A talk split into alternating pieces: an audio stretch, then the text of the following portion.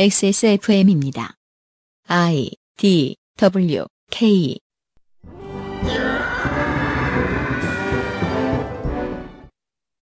(2015년 7월 10일) 엠넷의 쇼미더머니 4라는 프로그램의 에피소드에서는요, 락앤롤 명예전당 헌액이 유력시되는 뮤지션 스눕독이 특별 출연한 가운데 괴상한 장면이 연출되었었습니다.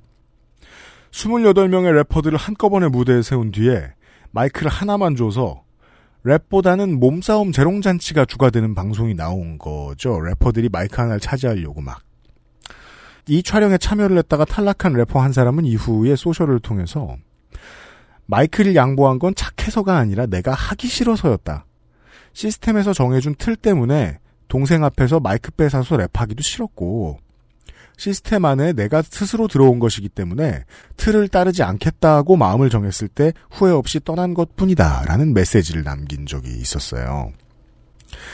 시스템의 민낯의 환멸을 느끼면서 멍하니 서있던 래퍼들도 그 당시에 꽤 있었을지도 모르겠어요. 그 28명 가운데서. 왜냐하면 누구나 경쟁을 허영을 그렇게 즐기는 건 아니니까요. 그런데 요즘 모두들 같은 타이밍에 똑같은 이슈만을 이야기하고 있는 평론가와 언론인들의 기고문과 소셜의 글들을 읽고 있으면 저 래퍼의 고백과는 다르게 하나의 마이크를 얻기 위해서 쉬지 않고 평생 몸싸움을 하고 있는 쇼미더머니 참가자들을 보고 있는 기분입니다. 세상에 돌아보고 고민하고 어루만져야 할 수많은 문제들은 눈에 보이지 않고 매일 아침 조선일보 일면 맨 위쪽만 읽은 뒤에 소셜과 기고문에 화를 내는 것이 그들의 일상의 전부 같아 보인달까요? 하고 싶은 얘기 해도 되지요.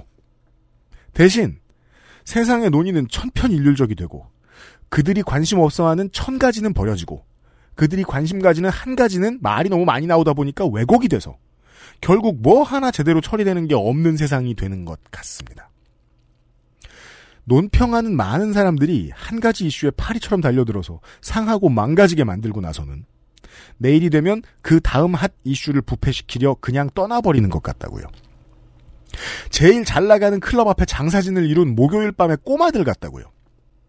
글 쓰시기 전에 당신들이 숙고하고 논의해서 결과적으로 탈이 적을, 공익에 실제로 도움이 될 다른 일, 다른 글, 다른 평론, 다른 조언, 숨겨진 이슈들은 없을까? 생각해 보신 적이 없으십니까? 있으면 그러고들 사시겠습니까, 많은? 그것은 알기 싫답니다. 학구적인 시사 교양 팟캐스트 그것은 알기 싫다의 유승균 PD입니다. 오늘 한참 뒤에 눈에 띄는 문제 연구소장과 저는 민주주의는 왠지 노동운동에 친화적일 것 같은데 그렇지 않은 세상이 와버린 이유는 무엇일까에 대해서 고민을 해보도록 하겠습니다. 그러자면 정치가들도 고민을 해야 될 텐데요. 노동운동가들에게도 고민이 필요할 겁니다. 왜냐하면 노동운동가들이 하고 있는 일도 정치여야 할 테니까 말이죠. 뉴스 라운드업에서는요. 70일을 넘기면서 삼성의 구태의연함을 알리고 있는 김용희 씨의 고공농성, 출국금지된 양현석 씨의 미래, 미디어워치의 근황 등을 얘기해보겠습니다. 332회 그것은 알기 싫다 목요일 순서입니다.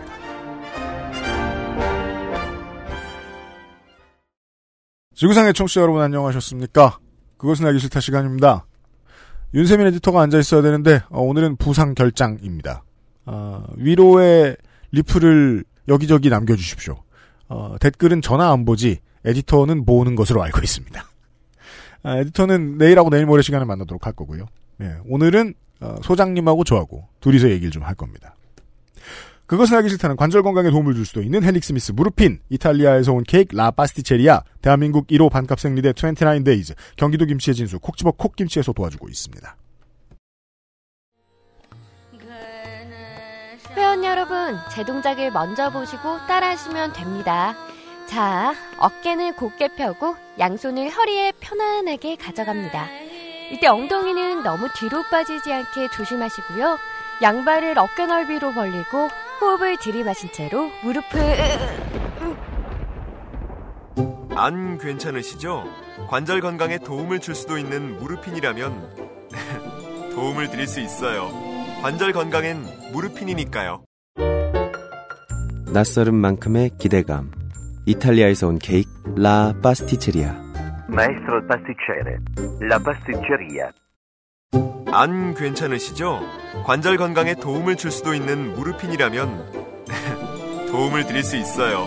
관절 건강엔 무르핀이니까요. 뭔가 혁명이 확 일어나가지고 세상이 한꺼번에 뒤집어지고 우리 모두 행복한 세상이 오면 참 좋을 텐데요.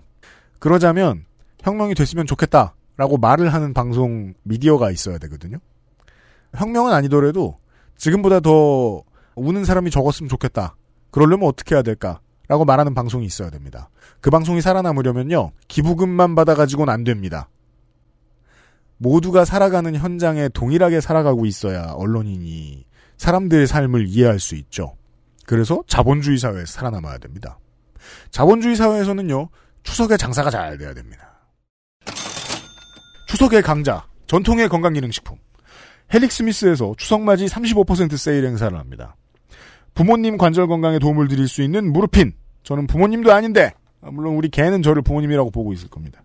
저도 무르핀 열심히 먹고 있습니다. 곧 여름이 끝나고 환절기가 오면 우리에게 최고의 친구가 되어줄 알렉스. 피로회복과 간 건강에 간 좋은, 수험생인 조카에게 필요할지도 모르는 작업 기억력 개선 건강기능식품. 논문을 쓸 때 문학인이 크게 도움을 받았다고 전언한 리모신. 이름만 들어도 짱짱한 헬릭스 스미스의 건강기능식품 라인업입니다.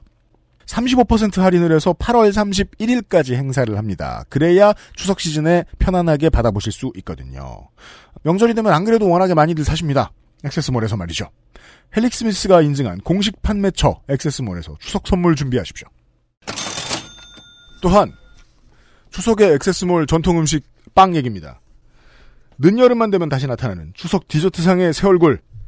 아는 사람만 아는 이탈리아에서 온 케이크 라 파스티체리아가 여름방학을 또 했죠. 예, 노동권을 잘 지키는 회사입니다. 그리고 컴백했습니다. 컴백과 함께 추석맞이 세일을 진행합니다. 전통의 명절에 무슨 이태리에서 날아온 케이크냐 하시겠지만 사보신 분들은 잘 알고 있습니다. 명절상의 가족들과의 다가상에 이보다 어울리는 것이 없습니다. 게다가 가사노동을 획기적으로 줄여줍니다. 실제로 명절이 되면 매출도 대폭발합니다. 우리 제빵왕 파스티체리께서 두 팔을 다 잃었죠. 지난번에. 압도적인 크기로 가족들의 이목을 집중시키다가 어느샌가 산만한 크기의 빵이 사라지는 걸 목격하실 수 있습니다. 맛있고요. 정말 맛있습니다. 그 먹고 난 후기들 확인하시고요. 액세스몰에서. 꽤 맛있다. 케이크 박스에 예쁘게 포장이 돼서 선물로도 좋습니다. 실패가 없는 라파스체리아 컴백과 함께 세일을 시작합니다. 액세스몰에서 꼭 구매해보십시오. 뉴스 라운드업 History in the Making. 저 혼자 뉴스 라운드업을 진행합니다. 네, 에디터에게 응원의 댓글을 남겨주시고 삼성의 해고 및 폭력 피해자 김용희 씨 이 고공농성에 대해서 뉴스를 들어보신 분들도 있고 들어보시지 못한 분들도 있을 겁니다. 이건 삼성의 폐부니까 언론에 잘 접할 수가 없죠. 김용희 씨의 삼성 본사 앞에 고공농성이 오늘로 74일째가 됩니다. 17일부터는 천주교 기도회도 시작이 됐고요. 정치인들더러 언론인들더러 제가 종종 막 뭐라 하지요. 왜 정치적이지 못하냐 충분히. 왜 계산을 이거밖에 못했냐. 진짜 지지를 얻고 싶으면 그거보다 말을 더 잘하고 그거보다 타협을 더 잘했어야 되는 거 아니냐. 잠시 후에 시사 아카데미도 그런 얘기인데. 근데요. 정말 절박한 상황의 시민이 있는데 이 사람한테 정치적 계산이 부족한 정치적 움직임이 발견됐을 때는 위와 똑같은 반응을 보이면은 그땐 위선자일 수도 있습니다. 왜요? 안타깝고 도와주고 싶으면 자기가 정치적 계산을 대신 해줘가면서 자기가 정치인 노릇을 하면서 도와줄 생각을 하면 어떨까요? 자기도 사람인데. 얼마 전에 해외에 사는 한국인 수백 명이 김용희 씨의 명예회복과 명예복직을 요구하는 성명을 내시면서 도와드린 적이 있어요, 정치적으로. 김용희 씨가 어떤 분이냐면, 노조를 이제 90년대에 삼성에서 만들어 보려고 하셨다가, 심지어 삼성에서 납치를 당해서 지방에서 계속 끌려다니면서 협박을 당했던 적이 있는 인물입니다. 회사에서 폭행도 당한 적이 있고요. 심지어, 가짜 성추행 의혹을 조작을 해서 회사가 이 김용희 씨에게 뒤집어 씌운 적도 있어요. 나중에 피해자라고 주장했던 인물이 그거 회사가 시켜서 한 거였다고 양심선언까지 하셨던 적이 있습니다. 피가 거꾸로 솟을 경험을 삼성에 의해서 너무 많이 당하신 거예요. 사상 최악인 이 위험도입니다. 이번 고공농성이 상당히 위험한데요. 이 위험도가 이 사람의 분노의 크기를 대변해 줍니다. 걷다 대고 YTN의 기사를 보니까요. 너무 위험하다고 비단초의 기사를 쓰더라고요. 일본을 혼내준다고 갑자기 삼성을 예뻐하잖아요. 일본을 혼내줘야 되니까 하는 거긴 한데. 근데 삼성을 예뻐할 만큼 그렇게 어수룩한 국민은 아니잖아요. 근데 언론사는 그렇게 생각 안 하는 것 같아요. 이참에 삼성을 예뻐하겠지, 온 국민이? 이참에 이제 한동안 못 빨았던 삼성이 쭈글쭈글해질 때까지 빨아줘야지 하면서 난리도 아닌 것 같습니다. 예. 이번 농성에 대해서 보여주고 있는 무관심을 보면 그런 생각이 듭니다. 그 다음 뉴스는요, 양현석 대표의 출국 금지 소식에 대한 겁니다. 서울경찰청 지능범죄수사대가 양현석 전 대표가 도주 우려가 있다고 보고 출금을 내렸단 얘기입니다. 혐의는 뭐 이런 거죠. 라스베이거스하고 마카오에서 상습적으로 불법 도박을 하면서 13억 원 상당의 무등록 외국환 거래, 환치기를 이렇게 부릅니다. 이걸 한 혐의를 받고 있고, 예. 그리고 17일쯤에 마포구의 YG 엔터테인먼트 사옥을 이미 경찰이 압수수색한 적이 있습니다. 입출금 내역 같은 자료들을 확보하려고 했던 거죠. 예. 피의자 소환이 이제 곧 다가옵니다. 그리고 성매매 알선 등 행위의 처벌에 관한 법률 위반 혐의도 있습니다. 서울의 무슨 고급 식당에서 말레이시아 재력가를 접대하면서 유흥업소의 사람들을 동원해서 성매매 알선을 했다라는 혐의죠. 현재까지 기소된 게 이제 도박 자금을 회사 돈에서 갖다 쓴 거 아니냐 해서 횡령. 근데 이건 아직 추측 단계입니다. 또한 성매매 알선 혐의 아까 말씀드린 게 있고요. 제가 이거 생각을 좀 길게 해봤는데요. 이 YG 엔터테인먼트라는 기업은요. 연예인을 더 잘 보이는데 자주 보여줘서 그 가치를 높인 다음에 그 가치를 이용해서 연예인의 노동과 그 파생 상품들을 팔아서 이윤을 내는 기업이죠. 성매매나 성착취 아니면 불법 도박은요. 기호에 따른 소비지만 동시에 사교적인 소비예요. 무슨 소리냐면 YG라는 기업은 연예인을 더 잘 보이게 하고 관련 사업을 키우기 위해서 힘이 있는 사람들한테 성과 도박을 베풀었을 가능성이 높다는 겁니다. 회사 일에 이걸 이용했을 거라는 거죠. 회사의 이윤을 위해서. 어떤 사람들이 있을까요? 방송 미디어 산업 관계자들, 클럽 관할 경찰들, 이런 사람들을 상상할 수 있습니다. 수혜자들로요. 근데 경찰 입을 막느라 돈을 지속적으로 오래 썼다면요. 검찰하고는 안 친할까요? 이미 검찰은요, BI 사건, 한서희 사건이라고 불리죠. 이거를 경찰한테 넘겨받아서 16년도에 수사를 한 적이 있어요. 승리 씨에 대한 수사도 했습니다. 근데 별다른 실적이 안 나왔던 전력이 있습니다. 봐주기를 했다는 의혹이죠. 그 다음에는요, 국내의 경찰, 검찰, 방송 PD, 그걸 넘어가면 해외의 재벌과 미디어 사업가들이 있어요. 그리고 해외의 소셜 인플루언서들이 있어요. 이 사람들하고 이 기업이 친해지면서 국내에서는 불법인 어떤 것들을 함께 했을 가능성이 매우 높죠. 양현석 한 사람을 탈탈 털면요. 그 수하하고 소속 연예인의 사업에서 생긴 모든 일들, 거기에 얽혀서 떡고물을 만져 쓸 사람들을 다 밝혀낼 수 있어요. 수사가 커져도 너무 커질 수 있습니다. 이에 대한 저의 1차적인 예측은 뭘까요? 안 될 겁니다. 양현석 씨의 예언대로 검경이 이걸 불기소로 끝내진 않을 거예요. 물론 기소는 하겠죠. 여론이 무서우니까요. 다만 집행유예 이내에서의 실형 혹은 벌금형 정도로 끝날 거라고 생각합니다. 그리고 소속 연예인과 그의 형제 등의 경영진, 경찰 한 몇 명? 그 정도를 제외하면 더 이상의 검찰 수사는 없을 거라고 예측합니다.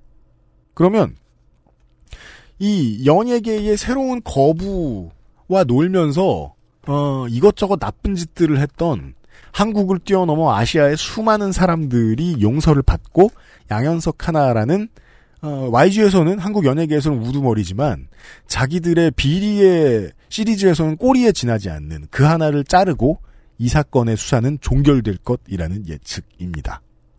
즉 같이 놀던 놈들은 새로운 YG를 기다리면서 안전하게 호의호식하고 있을 거라는 예측이 가능하다는 거죠. 마지막 뉴스는요. 미디어워치발 소식입니다. 변희재 대표로 유명한 미디어워치에서 8월 19일에 DHC 테레비, 예, 이거 고유명사가 이러니까 테레비라고 읽어야죠. DHC 테레비, 하긴 DHC는 또 어떻게 읽습니까? 일본어로. 야마다 아키라 대표이사가 최근에 한국 언론의 자사 관련 보도에 대해서 우려를 표명했는데 그 입장문을 미디어워치가 한국어로 번역해서 배포했습니다. 번역은 뭐 다른 분이 하신 것 같던데. 그 내용은 뭐 그렇습니다. 그 어디가 어떻게 혐한이고 역사 왜곡인지 자기들은 잘 모르겠다. 구체적으로 지적해라. 그냥 이유 없는 비판 아니냐라고 항의 쪽의 이야기를 했다는 것입니다. DHC 텔레비 우리가 그 무슨 내용인지 우리나라 언론사들을 통해서 자세히 봤던 거기서요. 이걸 전달한 미디어워치는 요즘도 활발히 활동하고 있습니다. 변희재 대표가 뭐 법적인 처벌을 받는다고 해서 이 회사가 그 가만히 있는 건 아니더군요. 열심히 일하고 있는 것 같아요. 여전히 아주 잘 보이는 곳에 손석희 그리고 그의 가족과 친인척에 대해서 제보해달라는 링크를 걸어놓고 있어요. 아, 치사하죠. 그리고 지금도 틈만 나면 JTBC와 손석희 사장을 비방하는 글을 기사랍시고 올리고 있어요. 제가 보는 관점은 이렇죠. 개인적인 질투와 시기, 개인적인 분노를 미디어 채널을 통해서 활용하는 사람들이 너무 많습니다. 저도 은연중에 그러지 않았을까 싶어서 매우 두렵고 부끄럽습니다. 지금 이 순간에 이 얘기를 하면서. 요즘 미디어 이러는 사람들이 많습니다. 물론 제가 메이저 미디어 입장에서 제가 메이저 미디어가 아닌데도 메이저 미디어 입장에서 언론인이 검증이 안 되니까 이런 사람들이 이런 거를 그 언론 콘텐츠라고 내놓고 있지 않느냐 이렇게 얘기하려고 그러는 게 아니에요. 어차피 언론인은 누구나 할 수 있는 전문성이 필요 없는 직업입니다. 누구나 해도 되는데 이 원칙 같은 건 너무 안 알려진 것 같다는 거죠. 자기 화가 난 일 때문에 기사를 써서야 되겠느냐. 그러고 있어요. 미디어워치는. 여튼. 아무튼 그러면서도 미디어워치는 한국 극우의 본령을 놓지 않고 있습니다. 놓치지 않고 있습니다. 한일 갈등을 중재하는 척을 하면서 자민당의 입장과 비슷한 얘기도 부지런히 하고 있습니다. 근데 이러면서도요, 이 언론사의 역사 외교 섹션이, 역사 외교 이렇게 섹션이 돼 있지 않고, 섹션의 이름이 자유통일 강대국 코리아라는 게 아주 인상적입니다. 국권을 다른 곳에 신탁하는 일, 에 되게 우호적인 사람들이 환단고기는 어떻게 좋아할 수 있는 건지 앞뒤가 안 맞는다는 생각이 들 때가 많습니다. 뉴스 여기까지만 하겠습니다. XSFM입니다. 100% 국내 생산, 유해물질, 무첨가. 품질은 그대로, 가격은 절반. 까다롭게 챙겨 잘 만든 생리대. 세상의 반을 위한 반값 29 Days.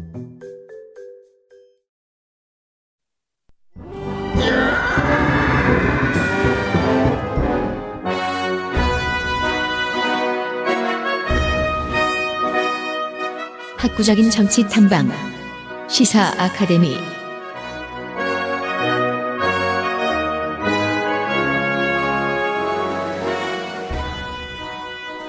(2019년 8월의) 시사 아카데미 시간입니다.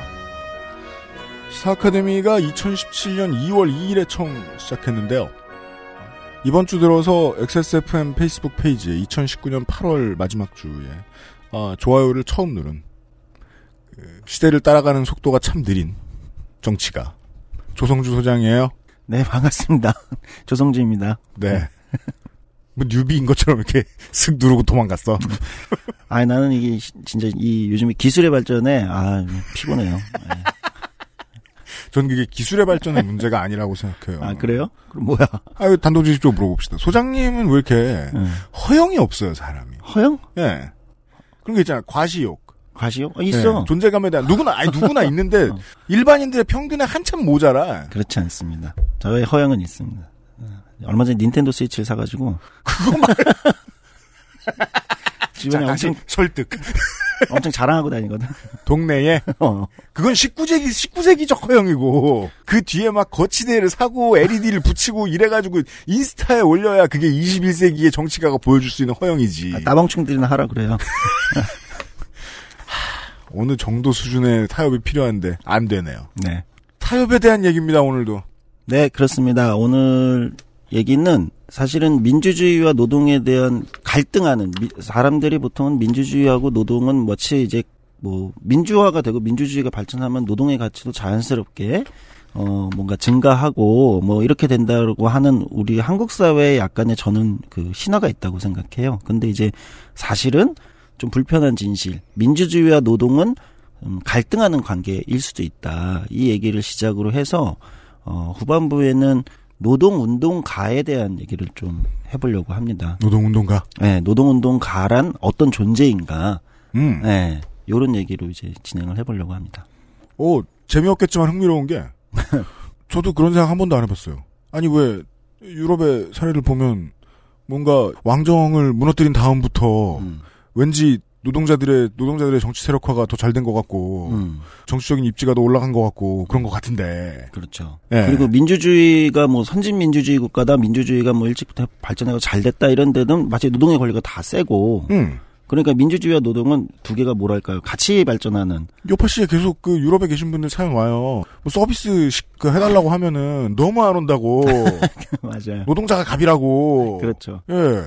그건 민주주의가 먼저 정착됐기 때문에 된 건 줄 알았는데 둘이 꼭 같이 맞물려 가는 건 아닌가 보네요. 네, 사실 그 얘기를 시작을 해보려고 합니다. 뭐냐면 이런 거예요. 그러니까 좀 전에 이제 우리가 뭐 들어가면서 얘기했지만 민주주의가 발전하면 노동도, 노동운동도 성장하고 노동의 권리들도 같이 발전한다라고 우리는 머릿속에 뭔가 이렇게, 특히 한국의 진보파 이런 쪽은 그게 머릿속에 있어요. 아, 민주노조 우리의 사랑. 그렇죠. 투쟁으로 이룬 사랑.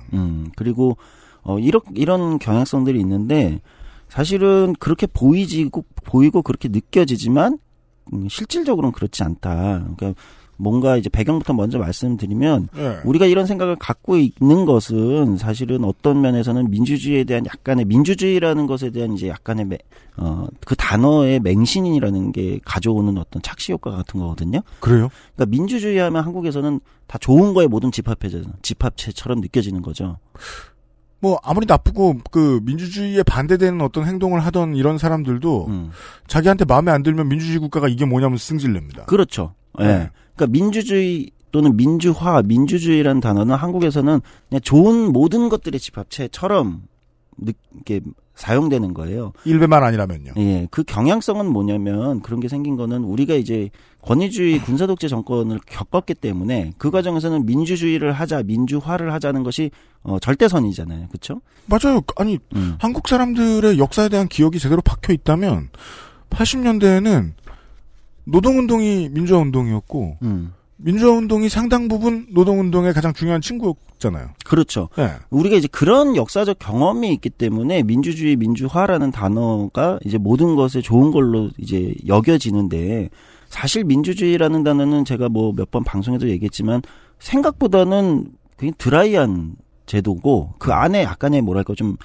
뭐 이 의견에 동의하지 않을 수 있지만 저는 그렇게 생각하는데, 민주주의라는 정치체제는 약간 가치를 내포하고 있는 체제가 아니라는 겁니다. 그냥 어떤 언어, 형식 같은 걸로 존재하는 거죠. 어떤 시스템. 그걸로 존재하지 그 안에 특별히 진보적인 가치가 막 내재돼 있다, 이렇게 보기는 조금 어렵다. 전자레인지, 오븐레인지, 에어프라이어를 두고 무엇이 정의로운가를 네. 따질 수 없는 거죠. 그렇죠. 거기에서 어떤 내용물을 넣어서 어떤 요리를 하는가의 문제이지, 우리가 뭘 더 많이 요리하는가, 우리 집 빌트인에 무슨 사이즈가 더 맞아 들어가는가, 이런 이슈는 정의와 거리가 멀죠. 그렇죠. 그러니까 이제 이렇게 조금 민주주의라는 것을 우리의 역사적 경험에서 좀 떨어뜨려서, 좀 약간은 떨어뜨려서 좀 건조하게 바라볼 필요가 있다. 그렇게 보면 민주주의라는 시스템이 작동하는 원리하고 노동이라는 또 우리 사회의 중요한 가치와 지향성은 반드시 선순환으로 일치하는 것은 아니다라는 거를 좀 얘기할 필요가 있다는 겁니다. 특히나 민주정부가 들어설 때마다 많은 지식인들이 고민하기 이전에 불만을 내뿜는 문제였습니다. 네, 맞습니다. 21세기를 쭉 돌아보면은 뭐 이 민주정부 들어왔는데 왜 노동 친화적이질 못해. 그렇죠. 그 얘기를 볼 때마다 그냥 1g 정도의 의심은 있었거든요. 네. 저게 저렇게 바로 화낼 문제인가? 네, 바로 정확하게 지적해 주셨는데요. 그러니까 왜냐하면 자연스럽게 더 민주적이고 더 민주주의에 친화적인 정부가 들어섰다고 생각했는데 분명히 왜 바로 노동 친화적인 게 되지 않을까? 그리고 왜 그것은 늘 노동운동은 또 그 민주정부에게 불만을 엄청나게 쏟아내고, 네, 그렇죠. 둘이 갈등하고. 왜 이렇게 되는가. 네. 근데 이제 그것은 서로 간의 행위의 어떤 데서 오는 문제도 있을 수 있죠, 현실적으로. 하지만 조금 더 우리가 이제 그런 거를 보기보다는 좀 구조적인 문제를 볼 때는 두 개가 반드시 선순환으로 일치하는 것이 아닌데. 그러니까 예를 들면 노동운동 일각에서는 아, 이게 뭐 민주정부 맞냐. 예를 들면 이렇게 비판하는데 네. 저는 그 말도 틀렸다고 생각하는 거예요. 그러니까 무조건 자연스럽게 민주정부면 노동에 친화적이 된다라는 것도 노동운동이 갖고 있는 착각이고 정부 쪽에서도 마찬가지, 정부 사이드에서도 이것이 노동 문제를 민주주의에서 다룬다는 것이 어떤 것인가에 대해서 사실 구조적인 어떤 본질을 알지 못하면 그냥 도대체 노동운동은 왜 이렇게 화를 내는 거야? 왜 저 모양으로 맨날 대응하는 거야? 이렇게 생각할 수밖에 없다는 거죠. 예. 민주주의 시스템을 통해서 이 오븐 렌즈를 사면 이건 파스타를 자동 조리해 주는 줄 알았는데. 근데 그렇지 않다는 거예요. 왜 그럴까? 그러면 기계를 기계의 스펙을 들여다봐야죠. 민주주의라는. 예, 그렇죠. 그렇게 보면 이제 민주주의라는 거는 뭐 제가 좀 전에 잠깐 드라이하게 얘기했을 때 어떤 가치를 내포하고 있지 않다고 얘기했는데 본질적으로 네. 어떤 시스템이냐면 그러니까 뭐 물리학에서 얘기하는 불확정성의 원리 같은 거에 기초하고 있는 거예요. 비슷하게. 그러니까 뭐냐면 물리학에서 불확정성 원리라는 건 그러니까 이런 거죠. 아인슈타인이 신은 주사위 놀이를 하지 않는다. 그러니까 물리학의 개념을 많이 바꾼 건데 딱 떨어지는 어떤 진리라는 것에 기초하고 있지 않다는 거예요. 민주주의라는 게. 진리와 정의는 누구도 확신할 수 없다. 100% 확신할 수 없다. 라는 게 민주주의라는 시스템의 기초라는 겁니다. 청취자 여러분이 시사아카데미를 즐겨 들으시는 청취자들이 시사아카데미를 즐겨 듣는 이유는 여기에 있습니다. 현행 시사 이슈를 얘기할 때 아무도 얘기할 수 없는 대전제를 아무렇지도 않게 얘기하죠. 네. 예. 진리는 확신의 대상이 아니다. 네. 근데 우리는 매일같이 확신을 가진 사람들의 얘기만 듣다가. 네. 예. 그러니까 민주주의라는 거는 진리와 정의, 선. 그러니까 방송을 끄는 거야. 네. 끄지 마세요. 네. 조금만 더 들어주세요. 설득력도 없고. 네. 진리, 선, 정의를 확신할 수 없다. 100% 확신할 수 없다. 신의 섭리로 움직이는 제도가 아니기 때문에. 그죠. 아, 그건 분명합니다. 이 기계의 스펙상 신의 섭리 같은 건 안 들어가 있습니다. 예, 그렇죠. 네. 그러면 진리, 선, 정의 그런 것 가치들이 아예 존재하지 않는 건 아닌데 그럼 그런 것들 어떻게 정의되는 거냐? 네. 그러니까 민주주의라는 건 그건 뭐 아주 단순하게 정의하는 거죠. 아, 참여하는 구성원들이 즉 시민들이 전체가 모여서 무엇이 공익인지를 결정한다는 거예요. 그 맞습니다. 과정을 얘기하는 것입니다. 네. 그래서 민주주의라는 정치 체제는 선이나 진리라는 단어보다는 이제 공익이라는 단어를 많이 쓸 수밖에 없게 되는데. 근데 사람들은 공익이라 그러면 나한테도 좋을 줄 알잖아요. 네.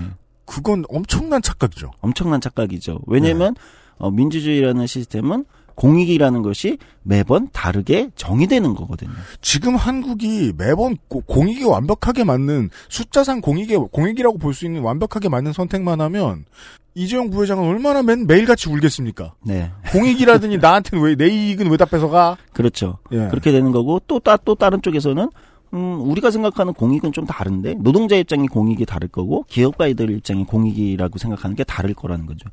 그러니까 서로가 공익이라고 생각하는 게 다를 수 있는데 그것 의견들이 경쟁해서 어느 쪽이 우위에 섰을 때 아 그러면 우리는 이 시대 이 시점에서 지금 이 공간에서 이것이 공익이라고 합의하고 가자 일단은 그렇게 가다가 또 수정되기도 하는 거죠. 아닌 것 같은데 이렇게 수정되기도 한다는 거예요. 그러니까 신혼부부들의 공익이 다르고 목동 아파트 주민들의 공익이 다르고 네 바로 그겁니다. 그 동네 지역 얘기했으니까 부동산 정책이 많이 바뀌었잖아요 이번. 네.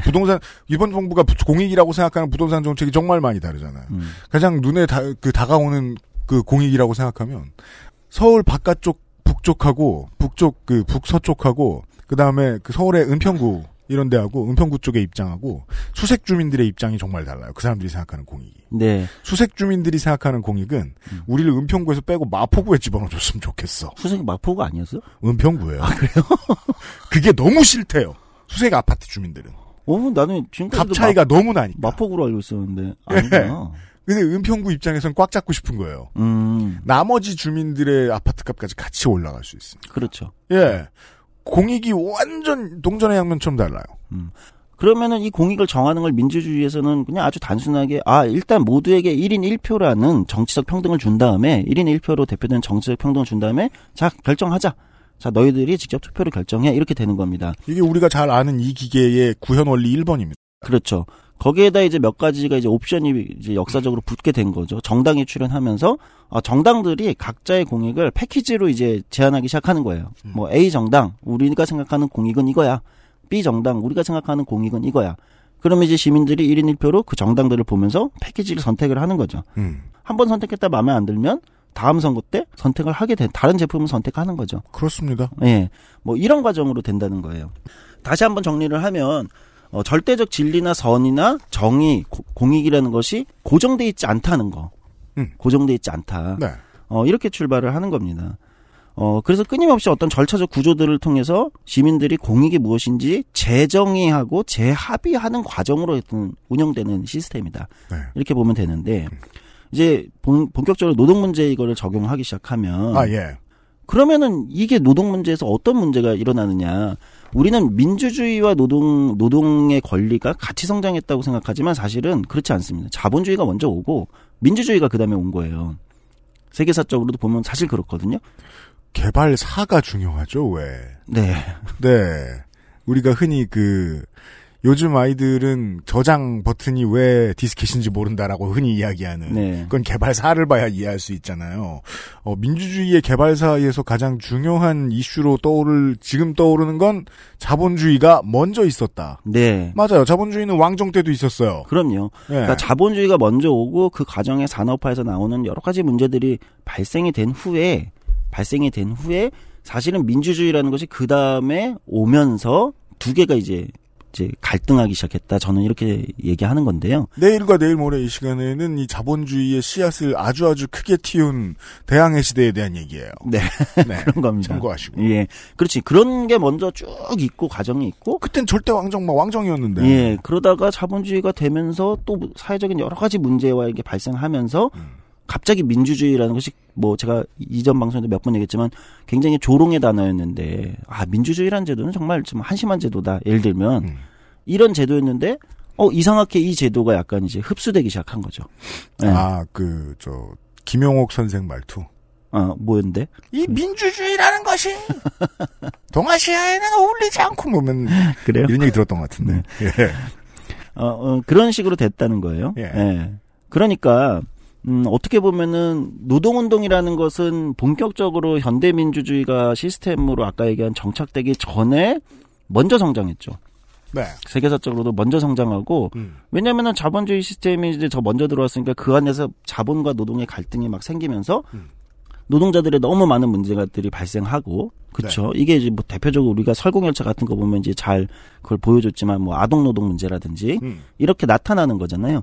그러니까 이 문제를 해결하기 위해서 노동운동이 성장하고 이렇게 되고 나서 갑자기 이제 민주주의가 이제 스물스물 들어와가지고 노동운동 입장에서는 고민할 수밖에 없는 상황이 처음에는 닥쳤다는 거예요. 이게 뭐냐면 민주주의라는 시스템에게 노동운동은 사실 굉장히 고민스러운 도전입니다. 민주주의라는 시스템에게 노동운동은 고민스러운 도전이었어요. 왜요? 이게 이런 거예요. 노동자는 그러니까 자본주의가 진행이 되고 나서 산업화가 많이 되면 노동자는 어쨌든 전체 시민의 다수를 점유하게 됩니다. 그럼요. 그렇죠. 초기엔 노동자 숫자가 적었지만 점점 많아지고 네. 어쨌든 일정 정도 자본주의가 발전하면 절대 다수는 어쨌든 노동자라는 개념의 안에 들어오게 되는 거예요. 네. 네. 80년대, 90년대만 해도 한국은 1층에 가게가 너무 많잖아요. 사장님들이. 그래서 그 사람들을 노동자로 안 부르려고 그랬습니다. 네, 그렇죠. 예. 지금은 근데 상식적으로 특수고용 노동자라는 단어를 쓰잖아요. 네. 거기까지 하면 한국인은 자라서 8알은 노동자입니다. 맞습니다. 예. 이렇게 되니까 민주주의라는 시스템 안에서 가장 규모가 큰 의견이 되는 거예요. 노동운동이라는 게. 예. 규모가 가장 클 수밖에 없는 의견인데 이걸 어떻게 다루느냐. 이게 이제 굉장히 고민스러운 문제인 거죠. 가장 큰 규모의, 그러니까 민주주의라는 게 아까 얘기했듯이 여러 가지 의견들이 경쟁하는 건데 압도적으로 큰 절대 다수의 의견을 형성하게 되는 거죠.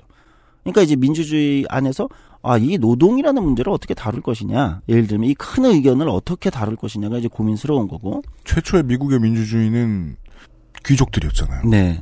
노동자가 될 리가 없는 사람들. 그러니까 그 사람들이 나중에 이제 민주주의 해가지고 하다 보니까 점점 노동자들의 의견이 규모로서 압도적으로 크게 오니까 이걸 어떻게 다룰 것이냐를 고민할 수밖에 없는 거고. 투표권을 다 주자니까 쪽수가 너무 많네 이 사람들이. 그렇죠. 네.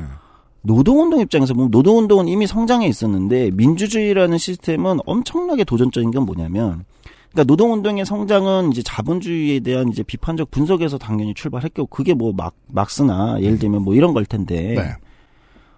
근데 그래서 자본하고는 늘 긴장 관계잖아요. 노동이라는 것은 네. 기본적으로. 근데 노동운동 입장에서는 그러니까 전통적인 그 노동운동 성장의 이제 기초가 됐던 막스주의나 이런 입장에서 보면 노동운동은 그래 노동운동이 성장해서 노동의 권리가 커져서 이 자본주의를 적어도 뭐 엄청난 수준으로 혁명하거나 개혁해야 돼. 이렇게 얘기가 가야 되는데 그러기 위해서 노동자가 그러니까 막스식으로 얘기하면 노동자가 막스에서는 무슨 선진계급, 영도계급 뭐 이런 단어를 쓴단 말이에요. 네, 맞아요. 그러니까 이런 게 나와야 되는 이유는 노동자 계급은 절대 다수를 차지할 것이고 그 계급이 어쨌든 이 사회의 대부분의 물질적 어떤 기초와 이런 걸 생산해내는 생산의 주체고 이들의 권리가 향상되는 것이 절대 다수의 권리가 향상되는 거잖아요. 그러니까 노동계급이 뭐 영도계급이다 선진계급이다 이런 이제 논리를 가져오게 되고 그 의견은 기본적으로 그 사회에 뭐가 됩니까? 노동계급 또는 노동자의 주장이나 권리나 의견은 그 사회에 사실은 선이다 이렇게 규정을 해야 되는 거죠. 그렇죠. 이게 이제 전통적인 초기 노동운동의 관점이에요. 여기서 마치 아브라함의 서로 다른 자식이 된 종교들처럼 공산주의와 민주주의가 갈리는군요. 네, 여기서 갈립니다. 이 이론에서 결론을 그래 영원히 어차피 노동자가 주야 라고 생각했으면 그렇게 대기평명 네. 오케이 편하네요. 근데 이제 민주주의라는 시스템이 이제 들어오는데 그럼 민주주의라는 시스템에서는 절대선이 없는 거잖아요. 네. 왜냐면 니네가 선이라고 하려면 니네가 공익이라는 걸 증명한다는 건 뭐죠? 선거에 이겨서 다수결에서 다수의 의견을 설득해내봐. 이렇게 되는 거죠. 즉 과정을 겪어야 된다는 거예요. 네. 민주주의 시스템 안에서는 미리부터 절대선이라는 게 없기 때문에 그 과정을 겪어야 되는 거예요. 그런데 사회에는 노동자 계급만 있는 게 아니라 다른 계급 계층도 있고 또는 노동자 계급 안에서도 노동자 계급이라고 부르는 노동자 계급 안에서도 사실은 다양한 이해관계가 있죠. 아파트가 있는 사람과 없는 사람. 그렇죠. 예를 들면 자동차가 있는 사람과 없는 사람 또는 자녀 교육에 대한 문제에서부터 사실은 한 사회에서 구성되는 여러 가지 이슈들은 복잡한 이해관계가 현대사회가 점점 복잡해지니까 복잡하게 있다는 거예요. 최초의 이 오븐 레인지를 개발하기 전에 서로 다른 이해관계가 있겠지만 다 노동자잖아. 절대다수는 노동자네 라고 생각했는데 막상 이제 베타 테스트를 집어넣어보니까 인종, 민족이 달라서 성별이 달라서 사는 곳이 달라서 교육 수준이 달라서 부모 재산이 달라서 이러저러한 이유들로 입장이 갈리죠. 네. 좀 더 정리를 하면 그러니까 초기 노동운동 그러니까 민주주의가 들어오기 전까지의 노동운동은 사실상 이론적으로 의견의 배타적 독점권을 가지고 있는 겁니다. 의견의 배타적 독점권이라 하면? 자기 선이죠. 우리의 주장이 노동자 계급의 노동자의 권리와 주장이 사회를 절대적으로 좋게 만드는 선이다라는 이게 있는 거예요. 우선권이 있는 거예요. 그 논리에서 혁명론들이 대부분 다 출발하는 거거든요. 예. 그렇죠. 혁명의 정당성이 오겠죠, 여기서. 네. 예. 왜냐면 혁명이란 건 뒤집어 엎어야 되는데, 엎기 위해서는 철저한 정당성이 있어야 되는데. 누가 옳은가? 그렇지. 옳은 곳으로 혁명을 하니까. 그렇죠. 예. 근데 민주주의에서는 누가 옳은가가 정해져 있는 게 아니라 합의를 해야 되는 거잖아요. 맨날 바뀌어요. 다수를 점하는 거에 따라서 맨날 바뀌니까. 그리하여 민주주의가 많은 사상가들에게 좌절을 주는 거죠. 그렇죠. 혁명을 영원히 하지 못하게 만드는 장치구만 이거. 맞습니다. 그래서 초기 노동운동가들이 굉장히 크게 성장했음에도 불구하고 민주주의가 들어왔을 때 엄청난 내부 논쟁을 겪습니다. 뭐냐면 민주주의는 혁명의 무덤이다. 라는 이제 문장이 나오게 되는 거예요. 혁명을 성공했더니 2년 뒤에 혁명 실패했어. 그렇게 되는 거예요. 그 다음 선거에서. 예. 민주주의는 혁명의 무덤이다. 노동자 계급이나 절대 이제 예를 들면 빈곤 계급의 의견의 배타적 독점권을 인정하지 않는 제도이기 때문에 이 안에서는 그러면 수많은 이해관계들 사이에서 조율돼야 되는데 그 과정에서는 혁명의 날카로움은 없어지고 또는 혁명은 언제든 다른 걸로 대체될 수도 있고. 그래서 초기 노동운동에게 민주주의는 도전이었단 말은 무슨 말이냐면 민주주의 안으로 들어갈 것이냐 말 것이냐를 사실 엄청나게 고민했다는 거죠. 네. 혁명을 포기하고 민주주의라는 시스템 안에서 사회를 개혁해 나갈 것이냐 아니면 그래도 우리 노동자 계급의 어떤 그 절대적 진리를 밀고 나가서 혁명을 갈 것이냐. 연맹 내부에 있다 보니까 우리의 입장이 맞고 우리는 이 사람들의 그 입장을 대변해주는 일을 하라고 조합비를 받는 그 연맹이 맞는데 노사정위원회에 우리가 들어갈까 말까.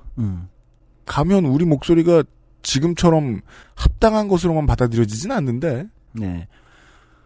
어쨌든 역사가 흐르면서 여러 우여곡절을 겪었죠. 뭐 이 과정에서 파시즘도 출현하게 되고 수많은 노동자 계급들이 갑자기 파시즘의 지지자로 돌변하기도 하고.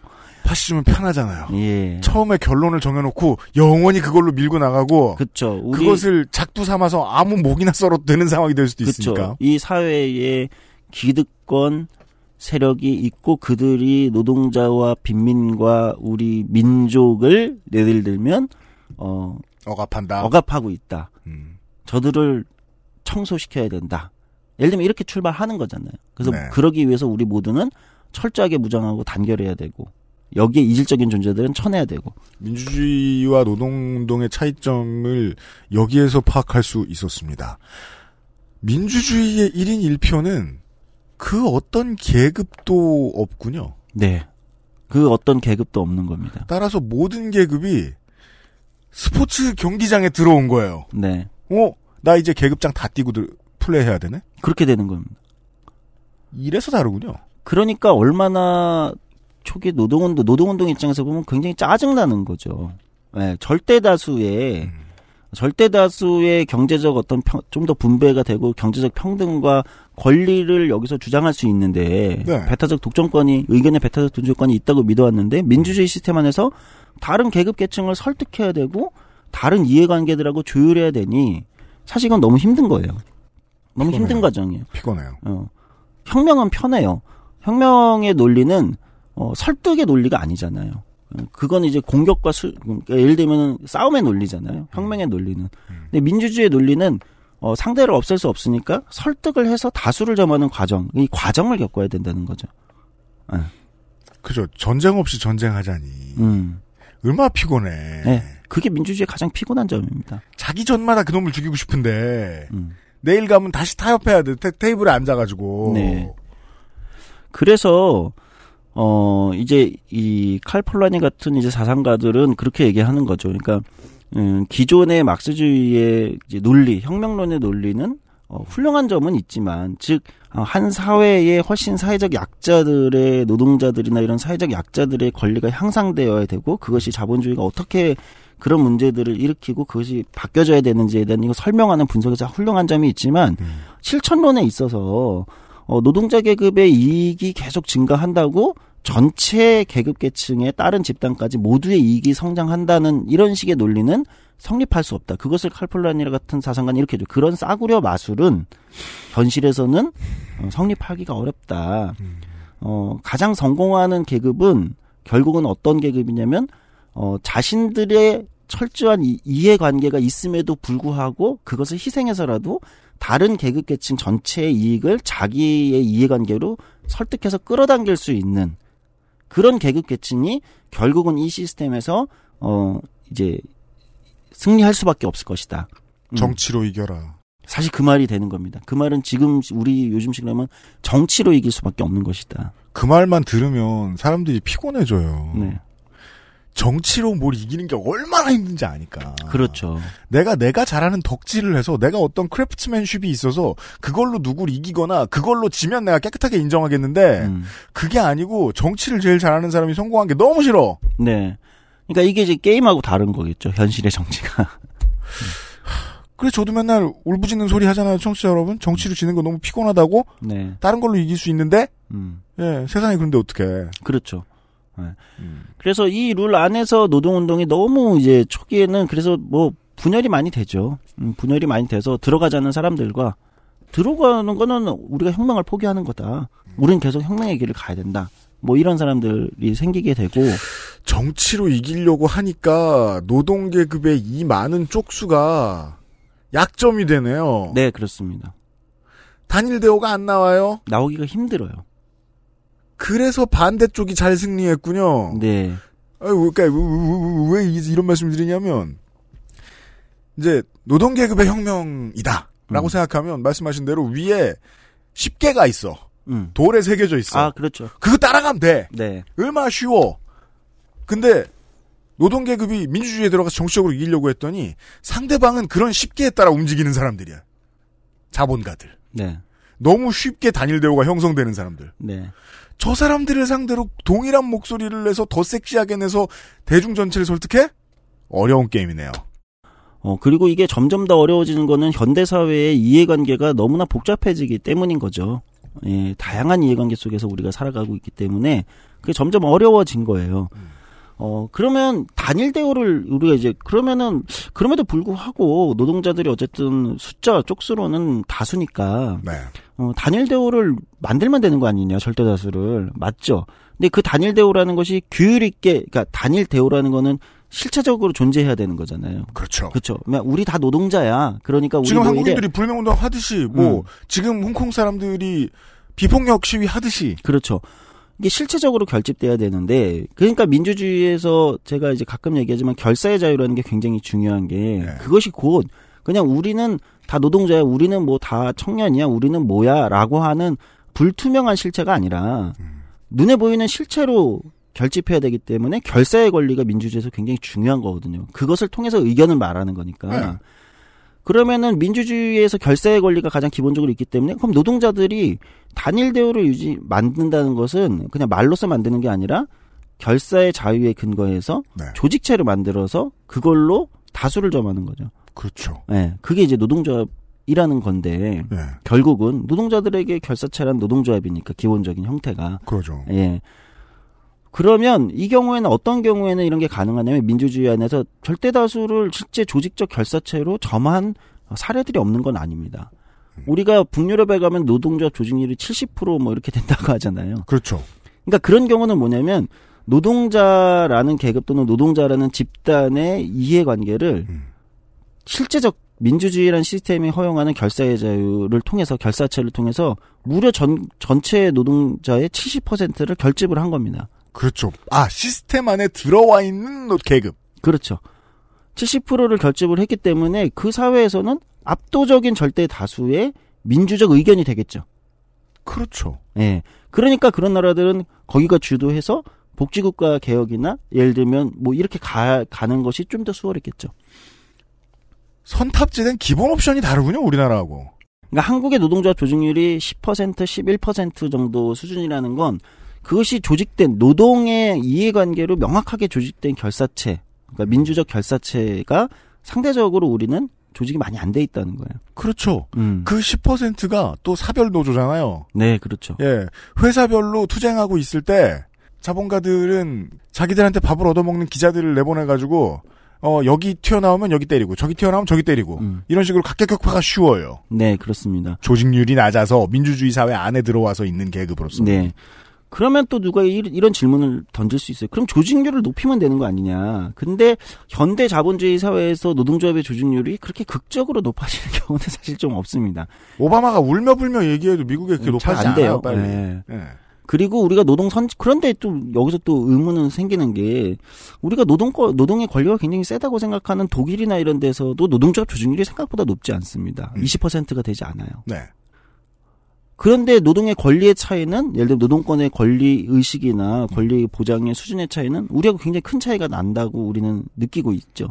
요파 씨의 사연이 온다니까요? 예, 맞습니다. 그럼 나더러 주말에 일을 하란 말이냐? 예. 승질을 팍팍 내고. 그럼 그런 나라들은 노동조합 조직률이 무슨 스웨덴이나 핀란드처럼 70%, 80%에 육박하지 않는데 고작 15%, 20% 정도, 20% 남짓을 조직하고서도 어떻게 전 사회에 영향력을 하는가. 그것은 뭐냐면 아까 얘기했듯이 조직적 결사체로서 물론 전체 노동자의 20%는 작은 숫자는 아닐 거예요. 노동자가 워낙 기본 모수가 크니까. 그렇죠.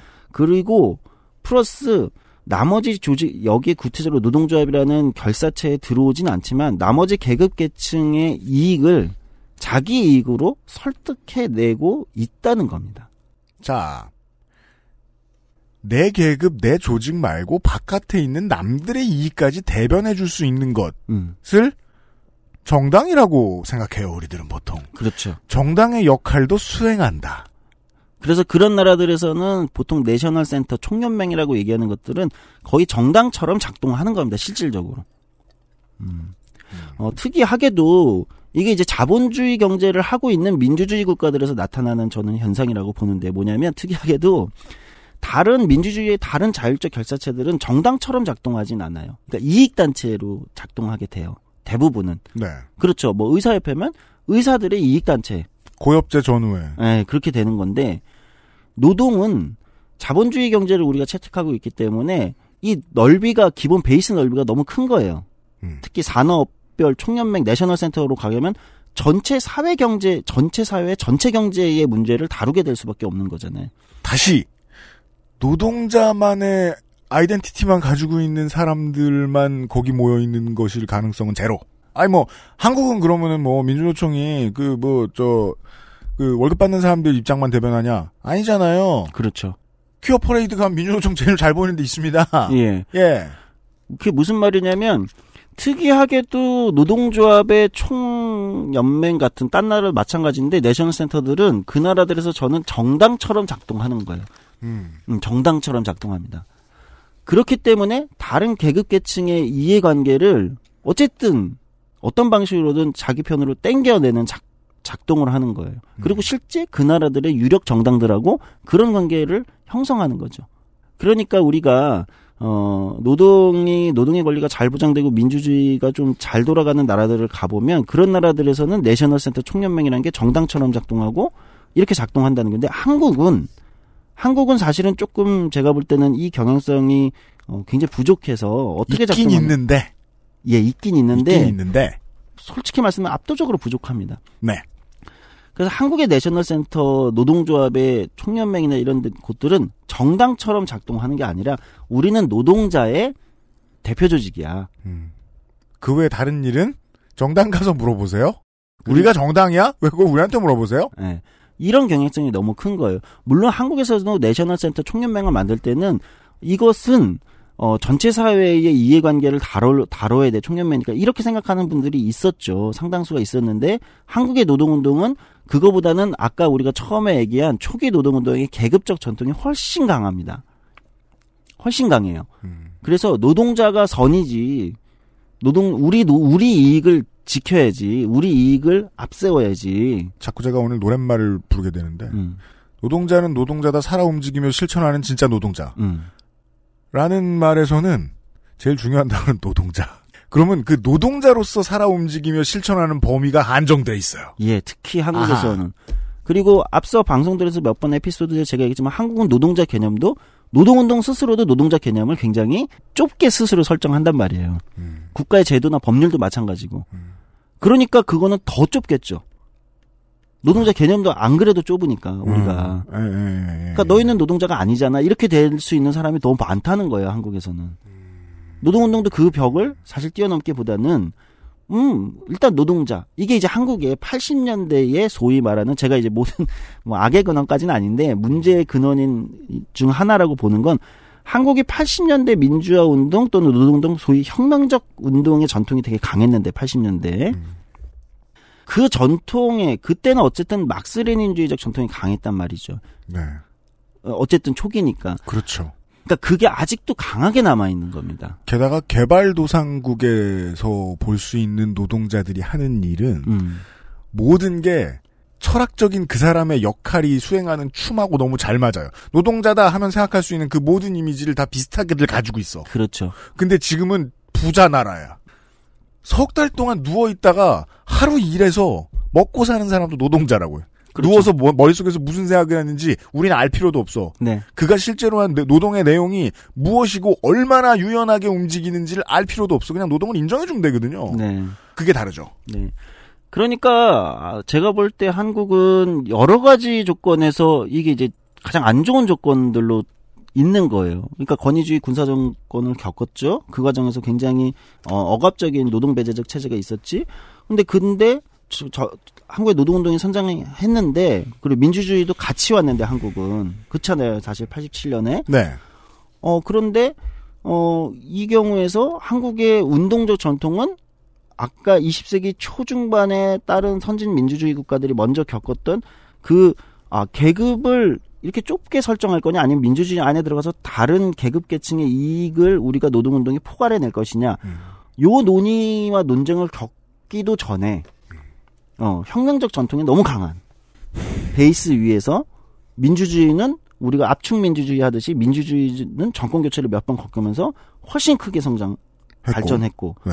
노동운동은 사실은 이 혁명적 그 80년대 혁명적 전통이 여전히 뿌리 깊게 남아 있는데 그러니까 민주주의라는 시스템이 안착되는 과정 안에서 그 안에서 어떻게 자기를 움직여야 되는지에 대해서 혼란을 계속 겪을 수밖에 없는 거예요. 리뉴얼이 됐다. 근데 민주주의라는 게 참 야박한 제도인 게. 그러니까요. 제가 지금부터는 연맹편을 열심히 들게요. 네. 누군가는 그 역할을 해야 될 것 같아요. 그렇죠. 한국의 언론 분위기와 노동법과 모든 것이 연맹으로 하여금 노동자 계급으로 하여금 다른 이야기를 못하게 만들었어요. 그렇죠. 노사는 협의할 때 월급하고 휴가 얘기만 해. 맞습니다. 너네들 딴 거 하면 불법이야. 그랬는데 우리는 서울지하철, 지금 이름이 다르죠? 서울지하철 노조들이 붙이고 있는 스티커 보면은 5만 가지 시민운동을 다 해줘요. 네. 근데 그건 눈에 안 들어와. 기억도 안 나. 신문을 보면 노는 날 며칠, 임금 인상 몇 프로 이런 거 가지고만 합의했다고 거짓말하거든. 그렇죠. 그거는 한국 사회가 갖고 있는 기존의 제가 볼 때는 보수 동맹 체제의 강력한 카르텔이 이거를 압도적으로 막은 겁니다. 그걸 지금 처음 알았어요. 네. 막은 거구나. 네. 노동 계급이 정당화가 돼서 우리 동네 아파트가 사실은 재개발되는 게 맞는데 혹은 뭐 모두가 살 다 방법이 있는데 이런 것들 해결했으면 좋겠다라고 생각할 때 정당도 안 떠오르고 그럼 민주노총에 가볼까? 한국노총에 가볼까? 이런 생각을 사람들이 할 수도 있었는데 못하게 막은 세력이 있는 거군요. 그렇죠. 그 체제가 노동 배제적 체제라고 할 수 있죠. 그래서 보통 그런 보수적 체제가 기존의 이제 자본주의 경제 구조 때문에 존재하는 경우가 많아요. 근데 그거를 이제 다른 나라들도 처음엔 다 그랬어요. 근데 그걸 이제 극복해내가는 과정이 있는 거죠. 노동운동과 정당이 손을 잡고 극복을 해나가는 과정에서 어쨌든 그런 체제들을 개혁을 하는 건데 한국은 그 단계가 안 왔군요. 그 단계가 안 왔죠. 근데 이제 여기서 제가 또 하나 이제 또 비판을 전개하면 그 단계가 안 온 이유가 뭘까? 그러니까 그 책임의 소재가 과연 한쪽에만 있나? 한쪽에만 있는가? 여기에서 사실은 비판적으로 우리가 고찰해야 될 지점이 있는 건 하나는 저는 한국의 노동운동가들이나 한국의 노동운동은 일정 정도는 그것을 회피했다. 라는 의구심을 갖고 있는 겁니다. 자, 핑계대야 되는데? 핑계댈 수 있어. 당장 우리가 들어가서 노동계급의 입장을 민주주의 내부에서 설파하면 언론이 이렇게 안 도와주는데 카르텔이 저렇게 안 도와주는데 우리를 못된 사람이라고 왜 그런 정치 실제 정치에 들어가서 느끼는 공포가 있어요. 실제 정치에 들어가서 맞아요. 느끼는 공포는 뭐냐면 내가 오늘 길에서 싸우는 건 잘해. 근데 내가 내일 아침에 신문 일면에 대문짝만하게 나오는 건 경험해 본 적이 없으니까 너무 무서워. 네. 좋게 말해주지 않을 거라는 걸 뻔히 알겠어. 오늘 예방접종을 맞자라고 용감하게 말하는 주변의 동료들도 있었겠죠. 네. 아픈데 내일 하지? 그렇지. 라는 생각을 30년째 했을 수도 있죠. 맞습니다. 이게 정확히 그거였어요. 근데 그렇다면 언젠간 비판의 대상이 돼야 된다. 예. 그리고 저는 그 시점이 이미 이제 회피할 수 없는 시점에 온 거다라고 보는 거예요. 그것은 뭐냐면 왜 회피할 수 없는 시점이 왔다고 보면 노동시장 내부의 균열이 너무 크게 이미 일어난 거예요. 그게 이제 우리가 비정규직 문제라고 부르는 문제처럼 이미 노동자 계급이 분열돼 버렸는데 이 균열은 2000년대 19세 20세기 말 21세기 초반의 민주정부 때는 이 정도가 아니었죠. 그렇죠. 본드로 붙일 수 있는 정도였죠. 네. 지금은 절벽처럼 크게 있는 겁니다. 그러니 네. 만약에 그래 좀 더 유리한 객관적 환경이 조성될 때까지 우리가 저 안에 들어가는 거를 들어가서 뭔가를 하는 거를 좀 유보하자. 이게 과거에는 저는 전략적 선택을 할 수 있다고 생각했는데 지금 노동시장 내부의 균열이 이렇게 커진 상황에서는 이것은 고립의 정책이 될 가능성이 위험성이 훨씬 커진 거죠. 다시 연맹의 입장. 그래서 연맹이 노력을 해요. 네. 막 제가 청취자 여러분 아시잖아요. 오랫동안 들으셨으니까. 제가 그런 노동계급이 노동운동 세력이 새로운 노력을 하고 있을 때마다 그 알실에 올려요. 네. 알고 계실 거예요. 어떤 비정규직을 정규직으로 올리는 문제, 비정규직이 영원히 되어야 하는 사람들의 권리를 보장해주는 문제, 이런 것들에 있어서 계속해서 아래로부터 조직화를 막 시키는 일을 연맹들이 열심히 하고 있어요. 지금 엄청 열심히 하고 있습니다. 예, 이런 것도 새로운 노동이고 저런 것도 새로운 노동이고 이건 이렇게 조직하는 거고 저건 저렇게 조직하는 거다. 매일 노동뉴스 같은 거 보시면은 그 30년 동안 일한 위원장들이 아 이거 이렇게 조직하는 거 처음 봤습니다. 신기합니다. 새로 배우고 있습니다. 네이버는 이렇고 파리바게트는 이렇군요. 저도 배우는 게 많습니다. 라고 얘기하는 걸 들으실 수 있어요. 네. 근데 그건 민주주의 체제에서 직접 나가서 하는 무서운 도전이 아니에요. 예. 저는 근데 이제 책임이 다 그러면은 한국의 노동운동 그러니까 너무 80년대식 어떤 이제 그 계급 우선주의 같은 거죠. 아까 이게 이제 뭐 20세기 초 중반에 있었던 그러니까 노동자의 권리가 증가하면 전체 사회의 이익이 증가할 거야. 그러니까 우리가 노동자가 뭐 영도계급, 선도계급이고 우리의 이익이 뭐 어떤 일종의 민주주의 안에서도 의견의 배타적 독점권을 가져라는 인식, 뉘앙스가 예전보다는 많이 희석은 됐지만 여전히 노동운동을 하시는 노동운동가들한테는 그 전통이 많이 남아있어요. 왜? 그분들이 다 80년대에 위장취업으로 시작한 노동운동가들이거든요. 네. 사람이 이제 그 자기 인생의 결정들이 이렇게 쉽게 바뀌지 않고 경향성이 아주 강하게 한국에 또 노동운동이 고령화되면서 이제 그분들이 다 주력이죠. 여전히 50대 중반에.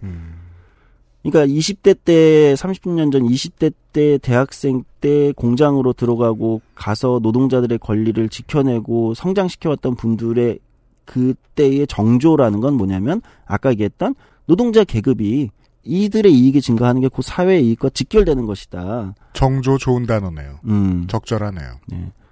그런 게 강하게 아직도 남아있다. 이게 하나가 있다면 네. 저는 정당 사이드에서는 명백하게 노동 문제를 배제해왔다 이렇게 보여요.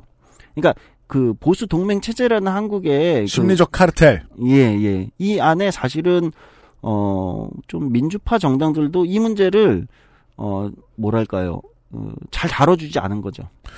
되게 오랫동안 써왔는데도 불구하고 너무 고장이 많이 났는데 안 고치고 쓰는 어떤 기계를 내부를 들여다보는 기분이 드네요. 지금. 네. 노동세력에서 한국의 양대 정당을 모두 불신하는 이유는 아주 설득력 있잖아요. 네.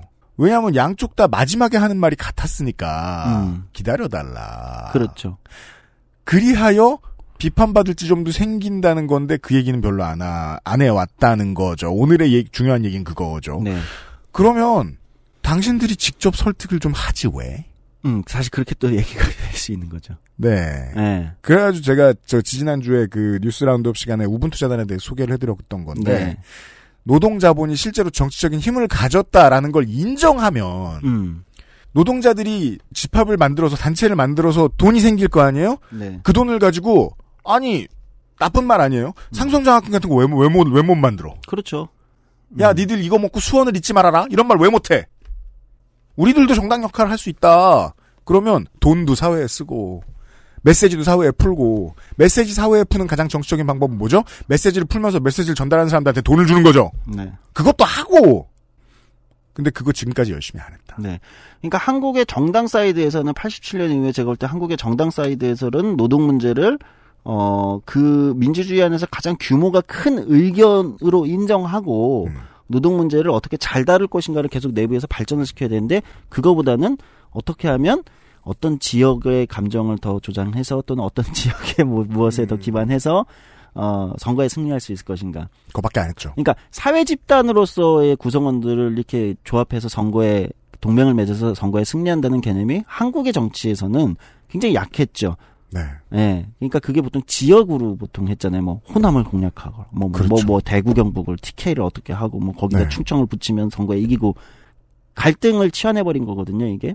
그러니까 한국의 정당 사이드에서 노동 문제를 그렇게 다루지도 않았고 그러니까 맞아요. 노동운동 세력 입장에서는 불만이 있을 수밖에 없고 근데 또 반대로 보면 노동운동 세력은 전통적인 80년대식 사고의 정조가 강하기 때문에 반정치주의가 되게 강했고 그러니까 아니 됐고 어차피 정치는 다 도둑놈들이 하는 거고 우리 편 아니고 우리는 노동운동의 실력을 키워서 세상을 엎어야 돼. 정치인을 싫어하다 보니 정치를 안 하는 이상한 버그가 나왔군요. 네. 그러니까 이 과정이 계속 있으니까 저는 상호간에 다 책임이 있다고 보는 거예요. 당연해 보여요. 네, 근데 어쨌든 과거에 대한 책임을 지금 막 일일이 다 묻는 것이 의미가 있는 게 아니라 지금부터 무엇을 할 것인가가 의미가 있다고 보면. 아니 버그를 찾는 건 그동안 뭔 실수를 해왔는지 찾는 건 앞으로 잘하려고 하는 거니까. 그렇죠. 그렇게 본다면 지금 필요한 거는 뭐냐? 저는 한국의 노동운동 세력이 전통적인 그 반정치주의나 예를 들면 80년대식 정조인 노동자 계급의 이익이 증가한다고 곧 전체 사회의 이익이 증가해서 모두가 우리를 지지해 줄 것이다라는 싸구려 마술에 칼폴라니가 언급한 싸구려 마술에 의지할 것이 아니라 굉장히 적극적으로 정치나 정당이나 이런 걸 활용해서 다른 계급 계층의 이익을 자기 안으로 포괄시켜내는 이 전략으로 빠르게 선회해야 된다. 아, 이게 하나가 있을 거고 정당 사이드에서 얘기를 한다면 정당 사이드에서는 노동이라는 문제를 그냥 뭐 민주노총, 항노총을 어떻게 다룰 거야, 전교조를 어떻게 우리가 할 거야, 그들의 목소리를 좀 너무 센 목소리를 어떻게 할까 이렇게 생각하는 게 아니라 훨씬 구조적으로 아, 이 사회의 전체에서 자본주의 경제를 하고 있기 때문에 가장 규모가 큰 저 의견을 잘 다뤘을 때 그것을 통해서 정당의 기반이나 정당의 득표나 예를 들면 이런데 어떻게 활용할 것인가, 그 문제를 어떻게 잘 다룰 것인가, 이런 사이드로 정당이나 정부 사이드에서 저는 조금 훨씬 더 깊이 있게 고민해야 된다고 보는 거거든요. 좀 쉬었다 가죠. 네. 우리가 이제 그 조성주 소장보다 조금 더 업신 여기는 손이상 선생의 이 손이상 선거제라는 선거제가 있어요.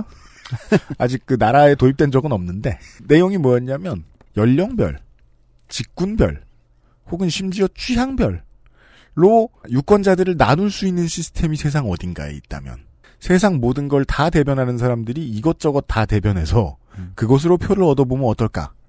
라는 사고실험의 이름을 손이상 선거제라 부릅니다.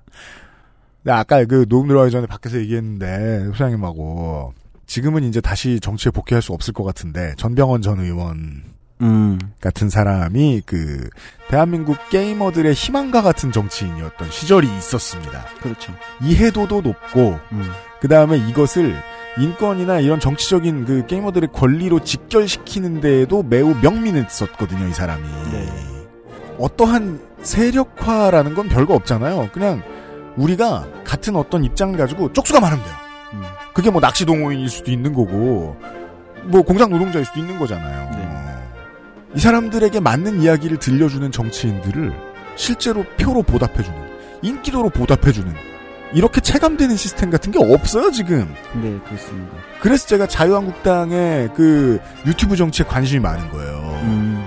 내용은 유치하지만 실제로 이 정치인들이 지지자들이 어떻게 무엇을 지지하고 뭘 좋아하는지 체감을 너무 확실히 해요. 그렇죠. 이건 정치인으로서 어마어마한 경험치 점수거든요. 근데 소위 민주세력이라 부르는 사람들이 이 경험이 지금 안 쌓이고 있어요. 네. 내가 누구를 어떻게 도와줘야 이게 표로 돌아올까? 그걸 모르니까 그냥 사례로 얘기하죠. 박주민처럼 개혁적인 사람도 은평갑으로 가면은 제가 은평구에 뭘 해왔습니다 말할 말이 없는 거예요. 그가 실제로 뭘 잘해서 표를 받아야 되는데 은평구에서 잘해주는 거 없어도 찍혀도 되잖아요. 근데 지역의 도로에 얼마 났습니다를 천편일률적으로 내려가면은 지역구 내려가면 그런 말밖에 못한다는 거예요. 네. 어딘가 잘못됐다. 우린 꼭 우리 도로 하나 더 뚫어줬다고 그 사람 찍어주고 싶은 거 아닌데. 이 얘기를 왜 했냐? 정치 머신 안에 들어와서 노동세력이 이기는 모습을 보고 싶으니까요. 네, 그렇습니다. 그 얘기를 광고 듣고 좀. XSFM입니다.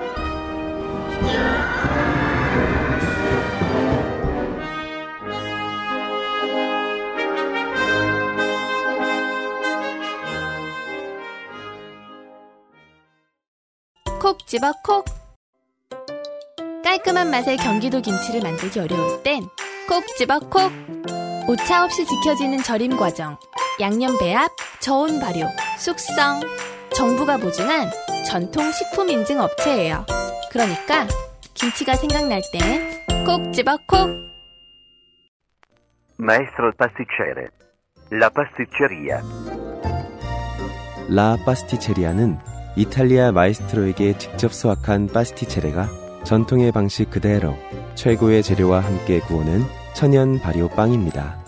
일반적인 제빵에서 사용하는 이스트를 쓰지 않은 이탈리아 전통 방식의 천연 발효종을 사용한 지금까지 경험해보지 못한 풍미와 식감. 천연 발효빵이라 장기간 보관해도 맛은 그대로. 방부제를 전혀 사용하지 않아 건강에도 좋은 라 파스티체리아. 낯설은 만큼의 기대감. 이탈리아에서 온 케이크 라 파스티체리아.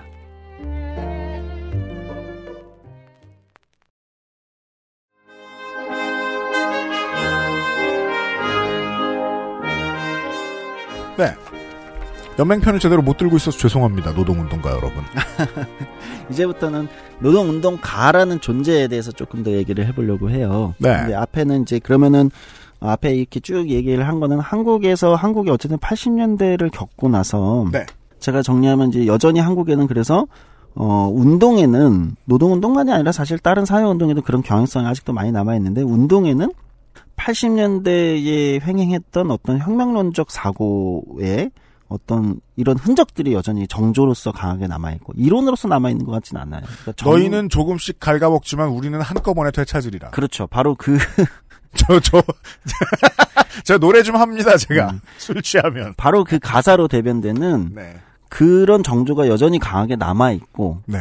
이 정조는 자연스레 반정치주의적인 어떤 행위를 더 많이 불러오게 되고. 제가 그래서 학부 때 그게 되게 궁금했거든요.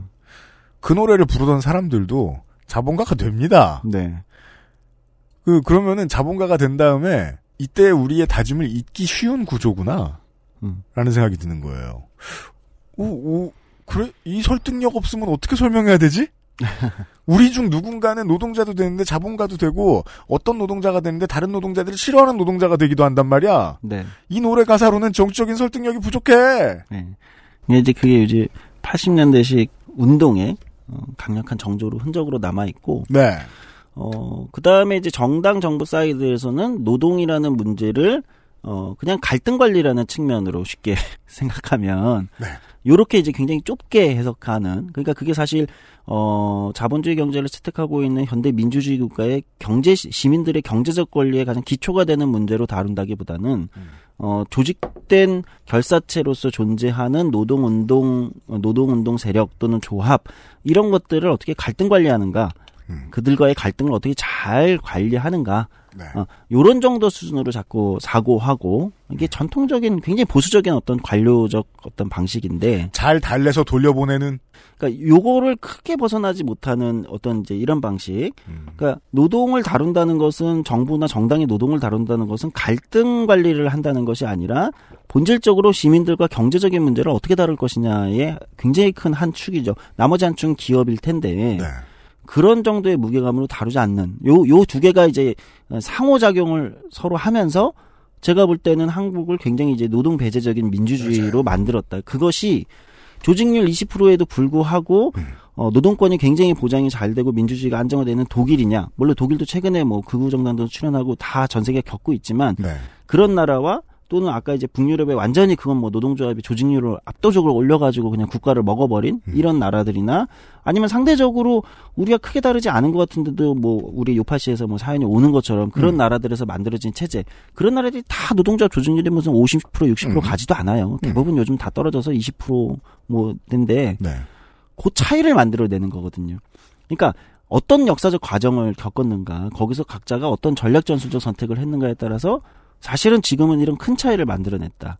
이렇게 저는 보이는데. 그래서 한국의 오늘을 보고 있으면 신문에서 가장 영혼 없어 보이는 단어가 민생 경제, 민생 정치 이런 거거든요. 네, 맞아요. 가장 영혼 없는 단어입니다. 민생을 말할 것 같으면 노동권을 말해야 되지 않아? 그렇지. 이 사람이 얼마나 더 벌어서 그걸 가지고 힘을 얻을 수 있는지를 생각해야지 채소값 얼마 깎는지가 민생 정치인 것처럼 얘기해.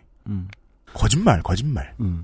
그래서 이제 구조로서 한국의 노동배제적 민주주의를 얘기한다면 지금 뭐 저는 이제 이런 각자 행위 주체들의 이제 이런 뭐 의도했던 의도하지 않았던 각자들의 선택이 빚은 과정에서 지금과 같은 상황이 되어 있다. 이런 건데 제가 이제 요 구조에 대한 얘기를 하면서 노동운동가라는 존재에 대한 얘기를 한 번은 하고 싶었던 이유는 네. 한국은 노동운동가라는 사람을 어떻게 아까 노동운동가라는 게 이 과정에서 하나의 중요한 행위 주체잖아요. 한쪽에 정당 정부 사이드에는 뭐 관료나 정치가나 이런 사람들이 있을 거고, 네.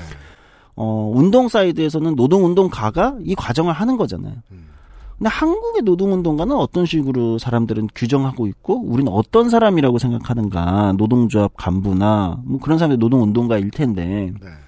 한번 또 얘기를 안 할 수가 없다. 왜냐면 이 사람들이 구체적인 그런 행위를 해야 되는 행위 주체니까.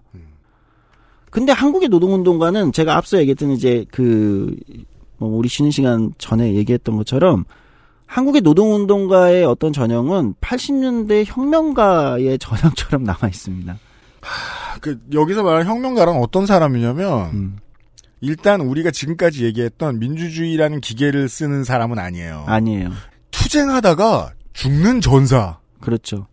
그리고 어떤 정조가 또 강하게 남아있냐면, 한국은 80년대 학생운동이 전체 민주화운동이나 노동운동을 일종의 견인하는 역할을 했단 말이에요. 그렇죠. 대학교 졸업하면 노동운동 하러 가고. 네, 그 사람들이 지금 이제 다 정치하고 계시고 뭐 사회 주류가 대신 이제 N86 세대 시대에 그때의 정조는 어떤 느낌이냐면 노동운동으로 하러 갈 때 이런 겁니다. 저기 자본가들에게 착취당하고 반민주, 군사 독재 정권에 탄압받는 불쌍한 노동자 민중이 있어.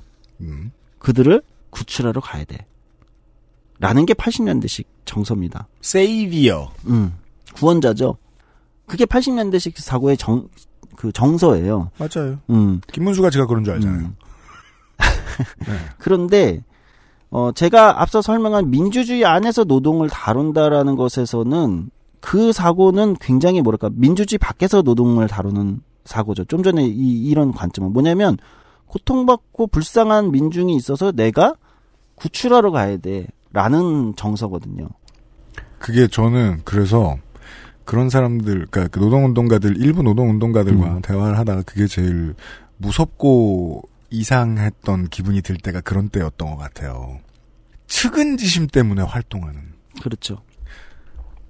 근데 측은지심은 민주주의의 승리하고 거의 관련이 없습니다. 그렇죠. 평등한 관계가 아니에요. 평등한 관계가 아니라 그거는 이제 변종 엘리트주의 같은 거거든요. 불쌍하니까 도와야 돼. 그 변종 엘리트주의의 이면은 저들이 불쌍하지 않은 사람이 되었을 때는 불쌍하지 않은 모습을 보일 때는 안 좋아해요. 배신이라고 생각하게 되는 거죠. 그러니까 네. 예를 들어 내가 뭐 어떻게 어렵게 건져낸 관청을 드나들고 막 국회의원실을 드나들고 이렇게 해서 막 건져낸 어떤 그 뭐 특수고용 노동자가 있어. 그 사람이 스타트업을 했는데 대박났어. 상장했어. 그럼 이 자본주의의 괴물이라고 싫어하는 거야. 그때부터 싫어하는 거야. 그러니까 뭐 이제 제가 너무 시니컬하게 얘기할 수 있는데 물론 그때는 80년대 수많은 그 젊은이들이 공장에 가고 위장취업을 하고 노동자나 민중들을 위해서 희생했던 거는 충분히 가치 있는 일이었고 하지만 저는 그것이 어느 정도 사회가 바뀌면서는 또 변화해야 되는 거거든요. 민주주의가 성장하듯이 방식과 사상, 사고의 어떤 기초도 바뀌어야 되는데 네. 민주주의 안에서는 불쌍해서 돕는다는 것이 아니라 그것이 그 시민이 갖는 그 사람의 정당한 권리이기 때문에 그 권리를 옹호하는 거죠. 동료 시민으로서. 여기서 단어가 중요합니다. 동료 시민으로서. 이건 평등한 관계예요. 네.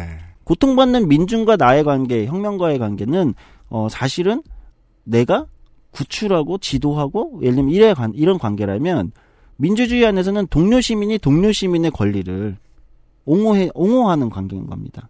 전자는 삶이라기보다는 너무 서사시에 가까워요. 그렇죠. 대부분의 혁명론이나 혁명가들의 그런 것들은 이제 일종의 서사니까. 에픽이에요, 에픽. 근데 에픽 좋아하는 사람, 그거대로 살고 싶어하는 사람은 우리는 철딱선이 없다고 부르는데 그냥 제발 MMORPG나 해라 라고 부르는데 활동가들 사이에서는 그래야만 한다라는 부담감이 있는 것 같아요. 아, 그렇죠. 그게 이제 제가 이제 가장 비판하고 싶은 게 바로 그 부담감을 주는 이 구조예요. 잠시 후에 부담감에 대해서도 제가 할 말이 많아요. 아무튼 네. 아니 그러니까 제가 가장 개인적으로 슬플 때는 최근에 저는 이제 40대에 접어들었지만 네. 최근에 20대 후반이나 30대 초반 20, 30 접어든 지 꽤 되셨죠. 아니 얼마 안 됐어요. 저보다 한참 됐어요. 네. 20, 30대에 그래도 사회 공익적으로 그리고 굉장히 노동 문제를 뭐 적극적으로 다뤄보겠다고 또는 이런 문제, 사회 문제를 다뤄보겠다고 이제 활동을 시작하는 젊은 활동가들을 볼 때 가끔 안타까운 모습을 보일 때는 어떤 거냐면 왜 우리 사회가 바뀌어서 이제 동료 시민이 동료 시민을 옹호하는 그 관계에서의 자식이 정체성을 가지든다기보다는 여전히 80년대식 불쌍한 사람 도와주는 사람 정조를 끌어오는 거죠. 그런 모습을 보일 때 굉장히 좀 속상할 때가 있는 거예요.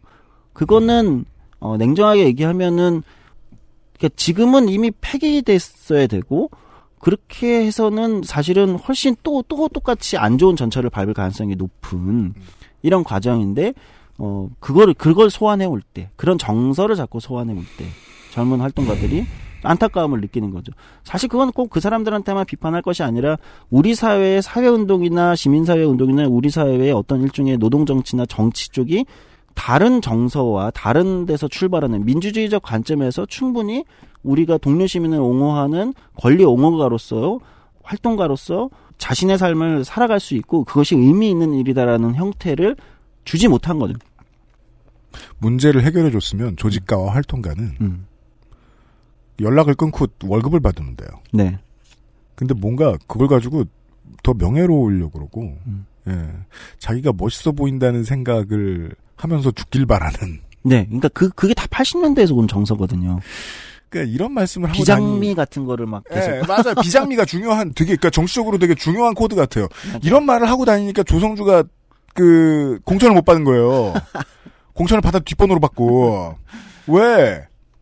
심지어는 자본가들도 그 로망에 자기를 던지면서 사는 나라잖아요, 여기는. 그렇기도 하겠네. 운동가들도 다 마찬가지예요. 자기가 멋있는 일 하고 있다고 피가 끓어야 그게 일이 된다고 생각해요. 그치. 저는 피가 안 끓어야 일이라고 생각하는데. 그렇지. 한국은 진짜 피가 너무 빨리 끓는 그런 정서, 비장미 정서가 너무. 그러면 정치 안 하죠. 네.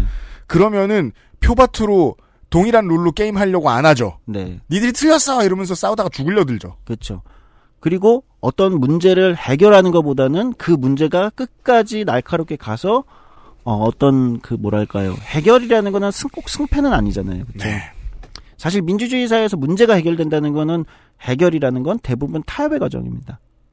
그렇잖아요. 한쪽이 네. 한쪽을 죽이기 어려우니까. 근데 이제 혁명의 과정에서는 해결된다는 건 승패가 나야 해결되는 거예요. 세상이 갑자기 뒤집히는.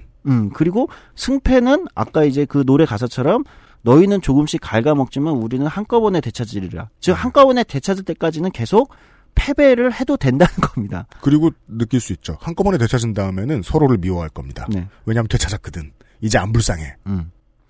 그러니까 혁명적 논리에서는 계속해서 패배가 쌓이고 그 분노가 쌓여서 마지막에 한 번에 없는다. 그러니까 그 과정이 얼마나 비장합니까? 여기서 비장미가 나오는 거거든요. 예. 근데 민주주의라는 체제 안에서는 승패가 아니라 문제가 해결되는 건 타협의 과정이기 때문에 타협은 어떤 경우에 타협이 좋은 걸까요? 무조건 모든 타협이 좋은 게 아니죠. 좀 더 성과 있는 타협을 내야 되는 거죠. 그렇죠. 좀 더 성과 있는 타협. 근데 성과가 없는 타협이면 그거는 실패한 거고 성과가 있는 타협을 이뤄내면 그게 성공한 게 되는 거죠. 문제 해결의 민주주의 안에서 타협이라는 것은. 즉 성과 있는 타협을 통해서 계속 성과를 축적해서 변화를 만들어간다. 서로 간의 활동 방식은 굉장히 큰 차이가 있고 이것은 노동운동가, 사실 노동운동만이 아니라 다른 사회운동에도 대부분 비슷하게 적용이 될 텐데 네. 그 사람들의 행위를 할 때 그 사람들의 정조와 행태를 근본적으로 규정하게 됩니다. 근데 연맹 내부에서는 조직 내부에서는 완전히 뒤집어엎어서 이겼어. 그럼 좋아하겠지. 근데 타협을 한 사람이라도 최대한 덜 아쉬울 지금 타이밍에 가장 적절한 수준의 타협을 해왔어. 돌아가면 타협을 해 이놈이? 그런 경우도 아직도 많이 없어졌는데 네. 아직 많이 남아 있어요. 아직도 많이 남아 있고 또는 사실 저는 더 안타까울 때는 노동운동 안에 계신 굉장히 베테랑 활동가분들은 그것을 뭐 제가 이제 가끔 이렇게 얘기하는 민주주의 이론으로 뭐 얘기할 필요도 없이 그냥 체득 경험에서 그걸 알고 있기 때문에 그렇게 하시는 분들이 굉장히 많습니다. 성과 있는 타협을 만들어내는 분들이 굉장히 많아요. 근데 제가 슬플 때는 이 문제를 외부나 이 문제가 뭔가 전체적으로 딱 쟁점이 됐을 때 네. 이걸 바라보는 시각은 훨씬 그런 식으로 그 뭐죠? 타협적인 아까 얘기한 혁명적 전통에 있는 관점으로 이 사람을 비난하는 경우가 많다는 거예요. 그러니까 아이러니죠. 굉장히 아이러니예요.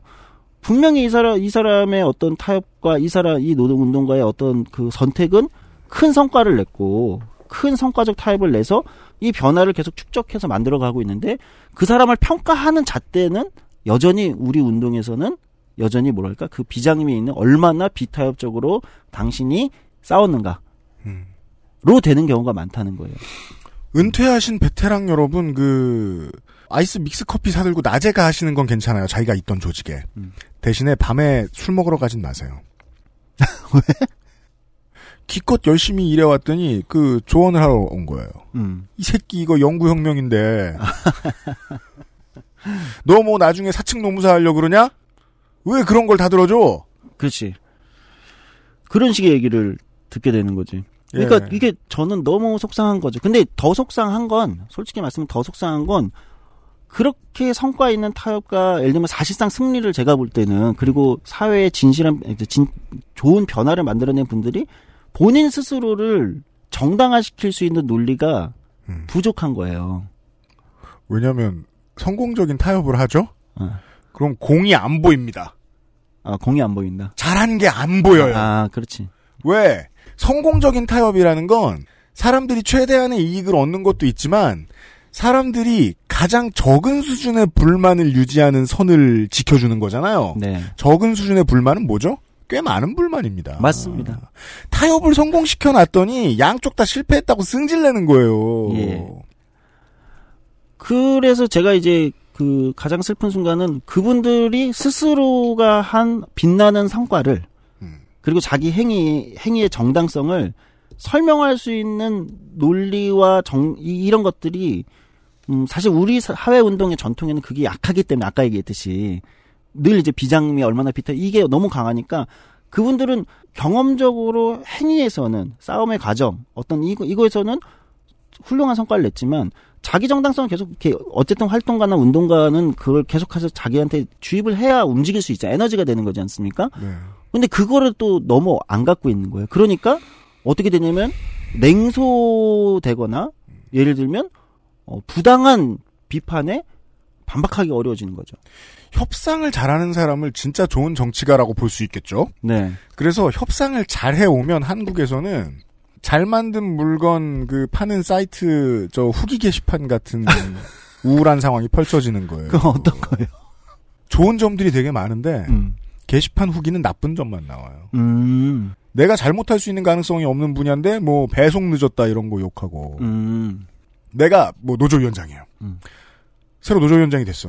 나는 회사도 잘 되고 언론에도 욕 안 먹고 우리도 원하는 걸 최대한 노조도 최대한 조합도 최대한 원하는 걸 얻을 수 있을 만큼의 타협을 잘하는 협상가가 됐으면 좋겠어요. 네. 잘했어. 이번에 협약 맺은 것 때문에 빨리 맺은 것 때문에 회사 매출도 오르고 사람들 인센티브도 올랐어. 네. 조합으로 돌아갔어. 10가지 중에 8개 얻어가지고 돌아오면 2개 안 된 것 때문에 조합장 지회장을 가는 거예요. 네, 그런 경우가 있는. 욕에 욕을 하면서. 네. 예. 그러니까 그렇게 되는 정조가 근본으로 따져 들어가면 저는 그게 아까 얘기한 비장미에 기초한 80년대식 정서가 한국의 사회운동과 사실은 정치 쪽에서도 여전히 좀 많이 남아 있는데 정치는 저는 좀 많이 그런 게 변화를 하고 있다고 생각해요. 근데 사회운동은 여전히 그게 강하게 남아있고 노동운동이 여전히 강하게 남아있다. 노동운동이 여전히 강하게 남아있다. 이제 이 고민이 있는 겁니다. 네. 그러니까 새로 노동운동을 시작하려는 젊은 활동가들도 사실은 굉장히 급히 소모될 수밖에 없는 거고 이 구조에서. 그렇죠. 오늘은 주로 진짜 활동가들을 위한 시간일 수도 있겠습니다. 맞습니다. 왜냐면 내가 진짜 측은지심에 의한 로망으로 일을 시작했다고 하더라도 그것과 전혀 배치되는 좌절감을 느낄 때가 많으셨을 거 아닙니까? 네. 예. 쉽게 말해, 물에 빠진 걸 구해놨더니. 네. 보따리 내놓으라. 그렇죠. 예. 그래서 저는 그러면은 지금 어쨌든 다양한 활동과 이런 걸 하는 사회운동가 또는 활동가들이 본인의 정체성을 어떻게 잡는 게 더 나을 것인가. 본인이 활동을 계속하고 어쨌든 계속 이 본인 생각에 의미 있는 어떤 변화와 성과를 만들어내는 걸 계속하는 게 우리 전체 사회에 또 좋거든요. 그렇죠. 그런 사람들이 많아져요. 네. 근데 그럼 그분들이 자기의 행위, 자기의 활동을 어떤 나를 자기를 무엇으로 규정하는 게 더 뭐랄까요? 내적인 에너지에서도 좋고 사회적으로도 더 좋은 변화를 만들어낼 수 있을까? 네. 그래서 저는 그것은 한국에 지금 여전히 흔적으로 남아있는 80년대식 비장미 넘치는 저기 고통받는 민중을 구출하러 가자라는 혁명가적으로 혁명운동가로 자신의 정체성을 가지지 말고 그렇게 보지 말고 오히려 스스로들을 정치인 정체성으로 규정하는 게 더 맞다. 민주주의에서 정치가 같은 거거든요, 사실은. 그러니까 이게 작은 단위는 모르지만 일정 정도 사회적 이슈가 되는 규모의 어떤 이슈들을 제기하고 타협시키고 변화를 만들어가는 사회활동가들, 운동가들은 저는 거의 정치인과 같은 정체성을 가지는 게 오히려 저는 긍정적이다 봅니다. 이게 뭐냐면 막스 베버식으로 얘기하면 직업으로서의 정치에서 정치가도 하나의 직업이고 정치가는 신념윤리와 책임윤리 둘 다를 조화될 수 없는 둘 다를 어쨌든 다 가질 수 있어야 된다. 네. 신념윤리와 책임윤리 1919년 막스 베버의 강연록 직업으로서의 정치에 등장하는 정치와 윤리를 설명하기 위해 동원된 개념입니다. 신념윤리가 선악 중 선을 선택하는 태도라면 책임윤리는 정치적 결정에 대해 무한한 책임을 지는 태도를 뜻합니다. 신념에 따라 매번 도덕적인 선택만 한다면 아무것도 책임지지 못하는 정치인이 될 수 있으며 책임을 질 수 있는 범위만 생각하며 결정한다면 신념이 없어 보이는 정치인이 되겠지요.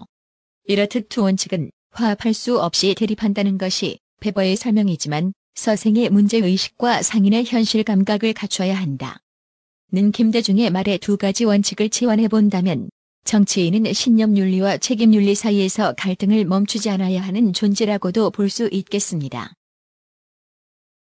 그러니까 그런 데서 이제 정치가의 본질인 타협을 잘 할 줄 알아야 되고 결과를 만들 수 있어야 되고 그럼에도 불구하고 신념이라는 어떤 윤리를 어떻게 끊임없이 여기서 계속 조화시킬 수 있는 이게 갈등하는 이 존재 직업으로서의 정치가를 규정한 건데 저는 오히려 그렇게 신념윤리와 책임윤리 양쪽을 다 갖고 있는 그 정치가의 포지션이나 정체성이 한국의 노동운동가들이나 사회운동가들이 가져야 되는 포지션과 더 지금은 유사하다. 더 필요할 거다. 앞에서 얘기했던 대로 처음에 얘기했던 대로 정치로서의 노동운동을 해야 했는데 그동안 못해왔으니까. 지금 한국 사회의 과제로서 오히려 전체 운동적 과제 또는 전체 정치에서의 과제로 본다면 저는 여전히 노동배제적인 어떤 구조 이것을 극복하지 않는 한 끊임없이 한국의 시민들의 이 불만은 민주파 정부가 계속해서 집권한다고 하더라도 쉽게 잠재워질 것 같진 않다. 맞아요. 네. 그렇다면 이 문제를 그리고 저는 솔직히 국가적인 차원에서 보더라도 이 문제를 넘어가지 않고서 한국이 뭐 어떤 뭐 선진국으로 더 발돋움한다? 난 저는 그러기 힘들 거라고 봐요. 그렇죠. 그게 요즘 우리가 여기 XSFM에서 그것은 알기 싫다에서 계속해서 몇 번의 다양한 주제들을 다루면서 사람들의 삶이 바뀌는 것이 진짜 변화인데 여전히 어떤 문제들이 있는 걸 우리가 계속 조망하는 이유기도 하거든요. 네, 우리가 싱가포르 비웃을 수 없는 이유죠. 부잔데 영혼이 비어 있다고. 우리의 영혼도 충만하진 않아요. 그렇죠. 그래서 마무리를 하면서 제가 하나의 그 에피소드를 하나를 들려드릴 겁니다. 네. 그리고 여기에 대해서는 가치 판단을 특별히 하진 않을 거예요. 다만 우리 그것은 알기 싫다의 청취자분들도 한 번은 고민을 해보셨으면 좋겠어요. 어떤 에피소드냐면 한 그 아주 유명한 재벌 대기업이 이제 사실상 재벌 대기업의 이름을 단 일종의 수리 서비스 업체가 있었죠. 근데 알겠지만 무슨 서비스 이렇게 돼 있고 그런 서비스들은 실제 그 재벌 대기업이 직접 한다는 게 아니라 네. 그 이름을 붙인 그 회사의 밑에 대리점들이라는 형태를 두고 네. 거기에 소속돼서 대부분의 노동자들이 수리 서비스 이런 걸 한단 말이죠. 직고용이 아니죠. 그렇죠. 그러니까 사실 위장된 뭐 제가 볼 때는 맞습니다. 간접고용 형태로 네. 그러면은 뭐 그분들은 뭐 이 명찰에는 무슨 기업 이름이 붙어 있지만 실제는 그 기업 소속이 아닌 이 이상한 구조들 네. 뭐 한국에 워낙 이제 많이 얘기가 됐던 구조인데 여기서 노동조합이 만들어졌고 그 노동자들이 굉장히 열심히 투쟁을 해서 굉장히 큰 근데 이 재벌 대기업과 재벌 대기업의 책임성을 인정해야 되잖아요. 그러나 이제 법률 구조상은 재벌 대기업은 우리는 사용자가 아니고 거기 대리점 사장이랑 당신들이 얘기해야지. 그렇죠. 이 구조가 계속되는 간접고용 투쟁이라는 게 노동운동에서 굉장히 어렵습니다. 법적으로 그래서. 옳은 위선. 네. 그러니까 진짜 사장 나와라라는 주장을 할 수밖에 없는 거 아니겠습니까? 맞습니다. 진짜 사장 나와라. 진짜 사장 나와라. 그리고 진짜 어떻게 책임을 져야 되느냐. 이 진짜 재벌 대기업이 실질적인 사용자인. 네. 이 싸움을 엄청나게 했고 거기서 뭐 안타깝게도 노동자분들이 돌아가시는 일들도 있었고. 네. 굉장히 어려운 싸움이었어요. 그 재벌 대기업의 힘이 굉장히 막강하기 때문에. 네. 어쨌든 여기서 정말 뭐 많은 분들의 노력과 연대와 또는 해당 노동자들의 투쟁이 있었지만 이 투쟁을 어쨌든 잘 조언하고 이끌어갔던 아주 베테랑 활동 노동운동가가 있었는데 네. 어쨌든 이 투쟁은 실질적으로 노동조합의 승리로 끝납니다. 그 승리로 끝난다는 거는 결국 뭘까요? 현실적으로. 그 재벌 대기업이 실질적으로 네. 자기 책임을 인정하는 거잖아요. 예. 예. 그런데 법률적으로는 공식적 인정을 교섭을 하기가 어렵죠. 공식적으로는 어쨌든 대리점 사장들이 공식적으로는 사장이니까. 그렇죠. 당연히 재벌 대기업은 뒤에 숨어 있으면서 실질적으로 지휘했겠죠. 네. 예. 그러면 이 싸움의 마지막에서 투쟁이 승리로 끝났는데 마지막에서는 실질적인 교섭의 당사자는 누구였을까요? 이건 비공식적으로 이뤄지는 영역이겠죠. 왜냐하면 공식에서는 인정할 수가 없으니까. 그 순간 모든 것들은 다른 문제가 되니까. 왜? 당장 주주총회에 나가서도 그렇죠. 그러니까 주식이 와르르 무너질 수 있는 게 우리가 오늘 기준으로 갑자기 몇천 명을 더 고용하게 되었습니다. 네.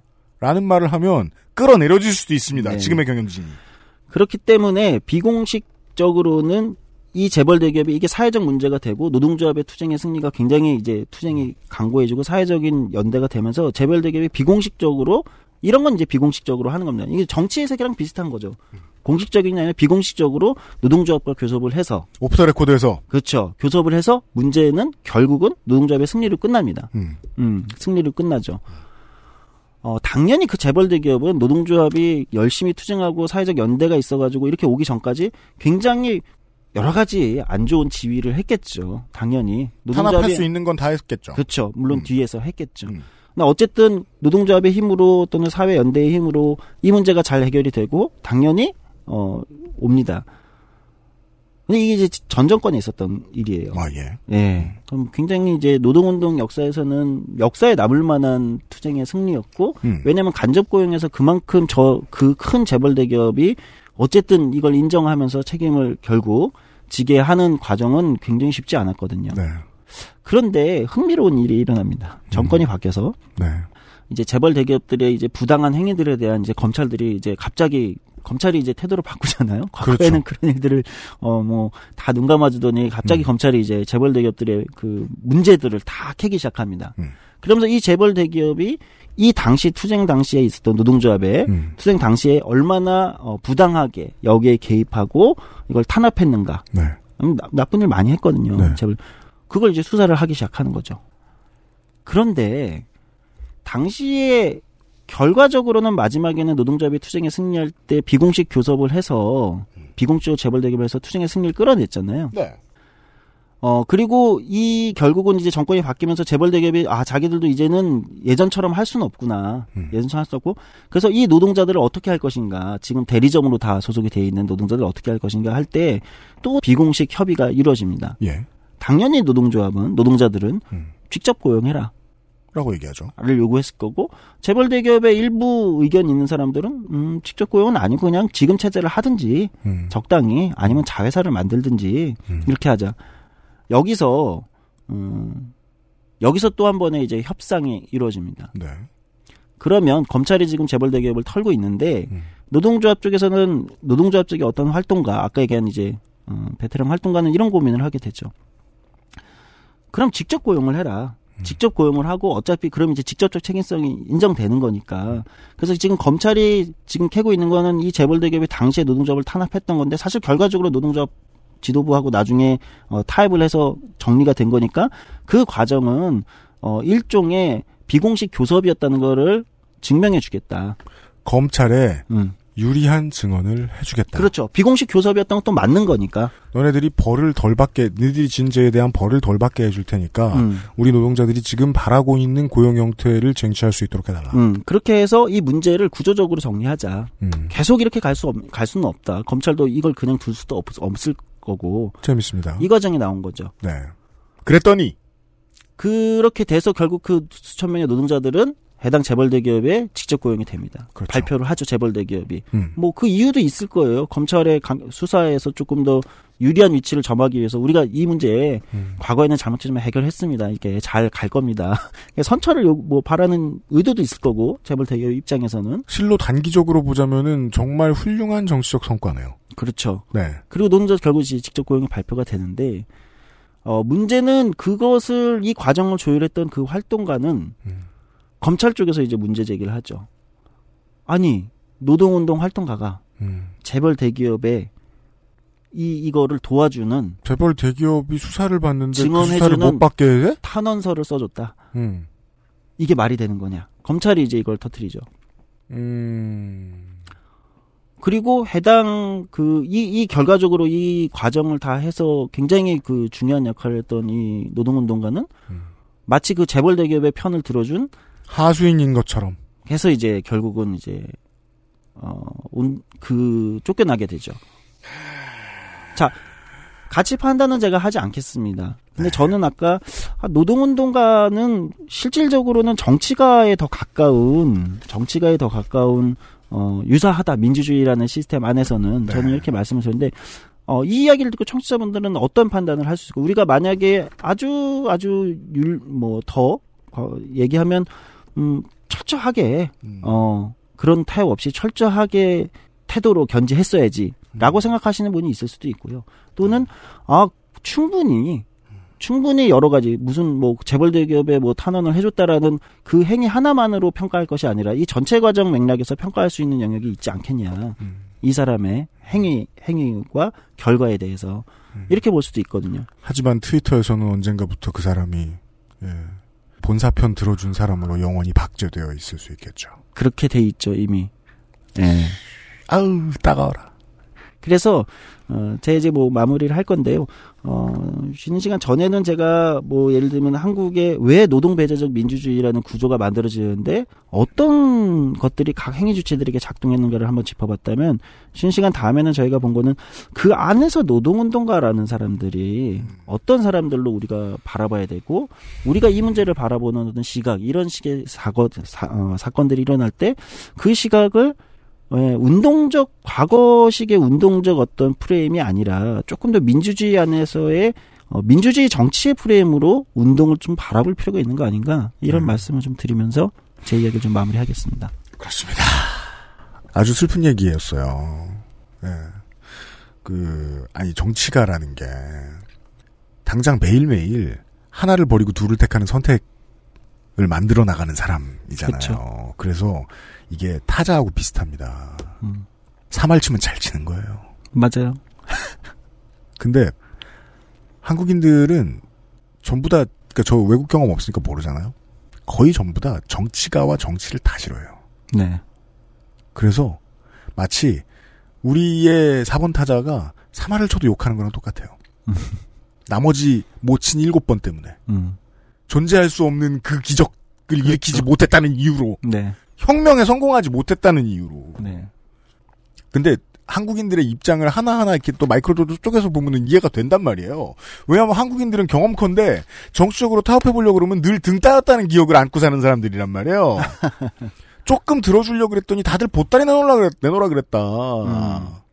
나는 누구의 얘기도 들어줄 수 없다라는 태도가 모든 사람들에게 보여요. 모든 사람들에게. 네.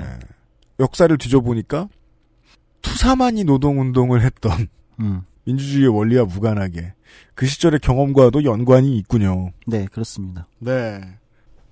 저는 그래서 그 생각을 너무 많이 하거든요. 이 지식인과 운동가들이 마치 제가 중고등학교 때 45인승 버스를 타고 극기훈련이나 수학여행을 가면 맨 뒷자리에 앉아있는 5명이 있어요.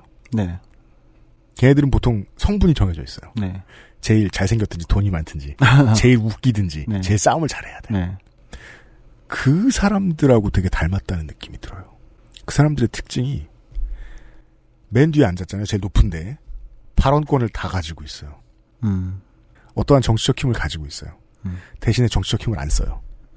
정치적 힘을 안 쓰고 그 힘을 그냥 분노를 증폭시키는 데만 활용해요.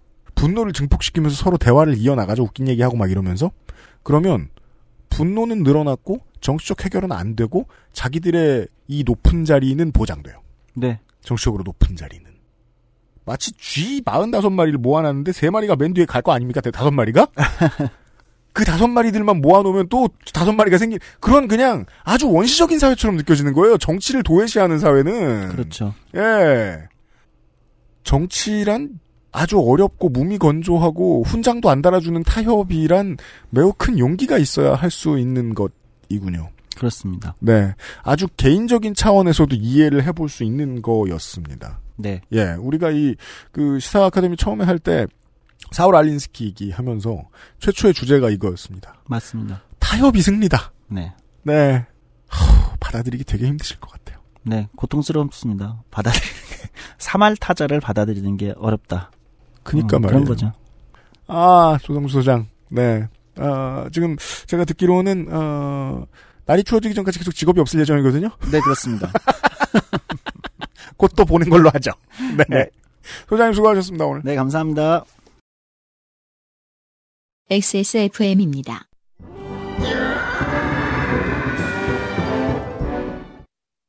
콕 집어 콕. 식구가 많아도 나 혼자 살아도 김치는 콕 집어 콕. 시원한 백김치, 감칠맛의 갓김치, 아삭한 총각김치. 무게도 포장도 원하는 만큼 다양해요. 그러니까 김치가 생각날 땐 콕 집어 콕. 지난번에 한참 말 많았잖아요. 아내에게 29 데이즈를 사다 줬는데 더 주문해달라네요. 좋은가 봅니다. 가격을 알면 더 좋아하겠죠? 소중한 사람들, 소중한 당신에게 29 days.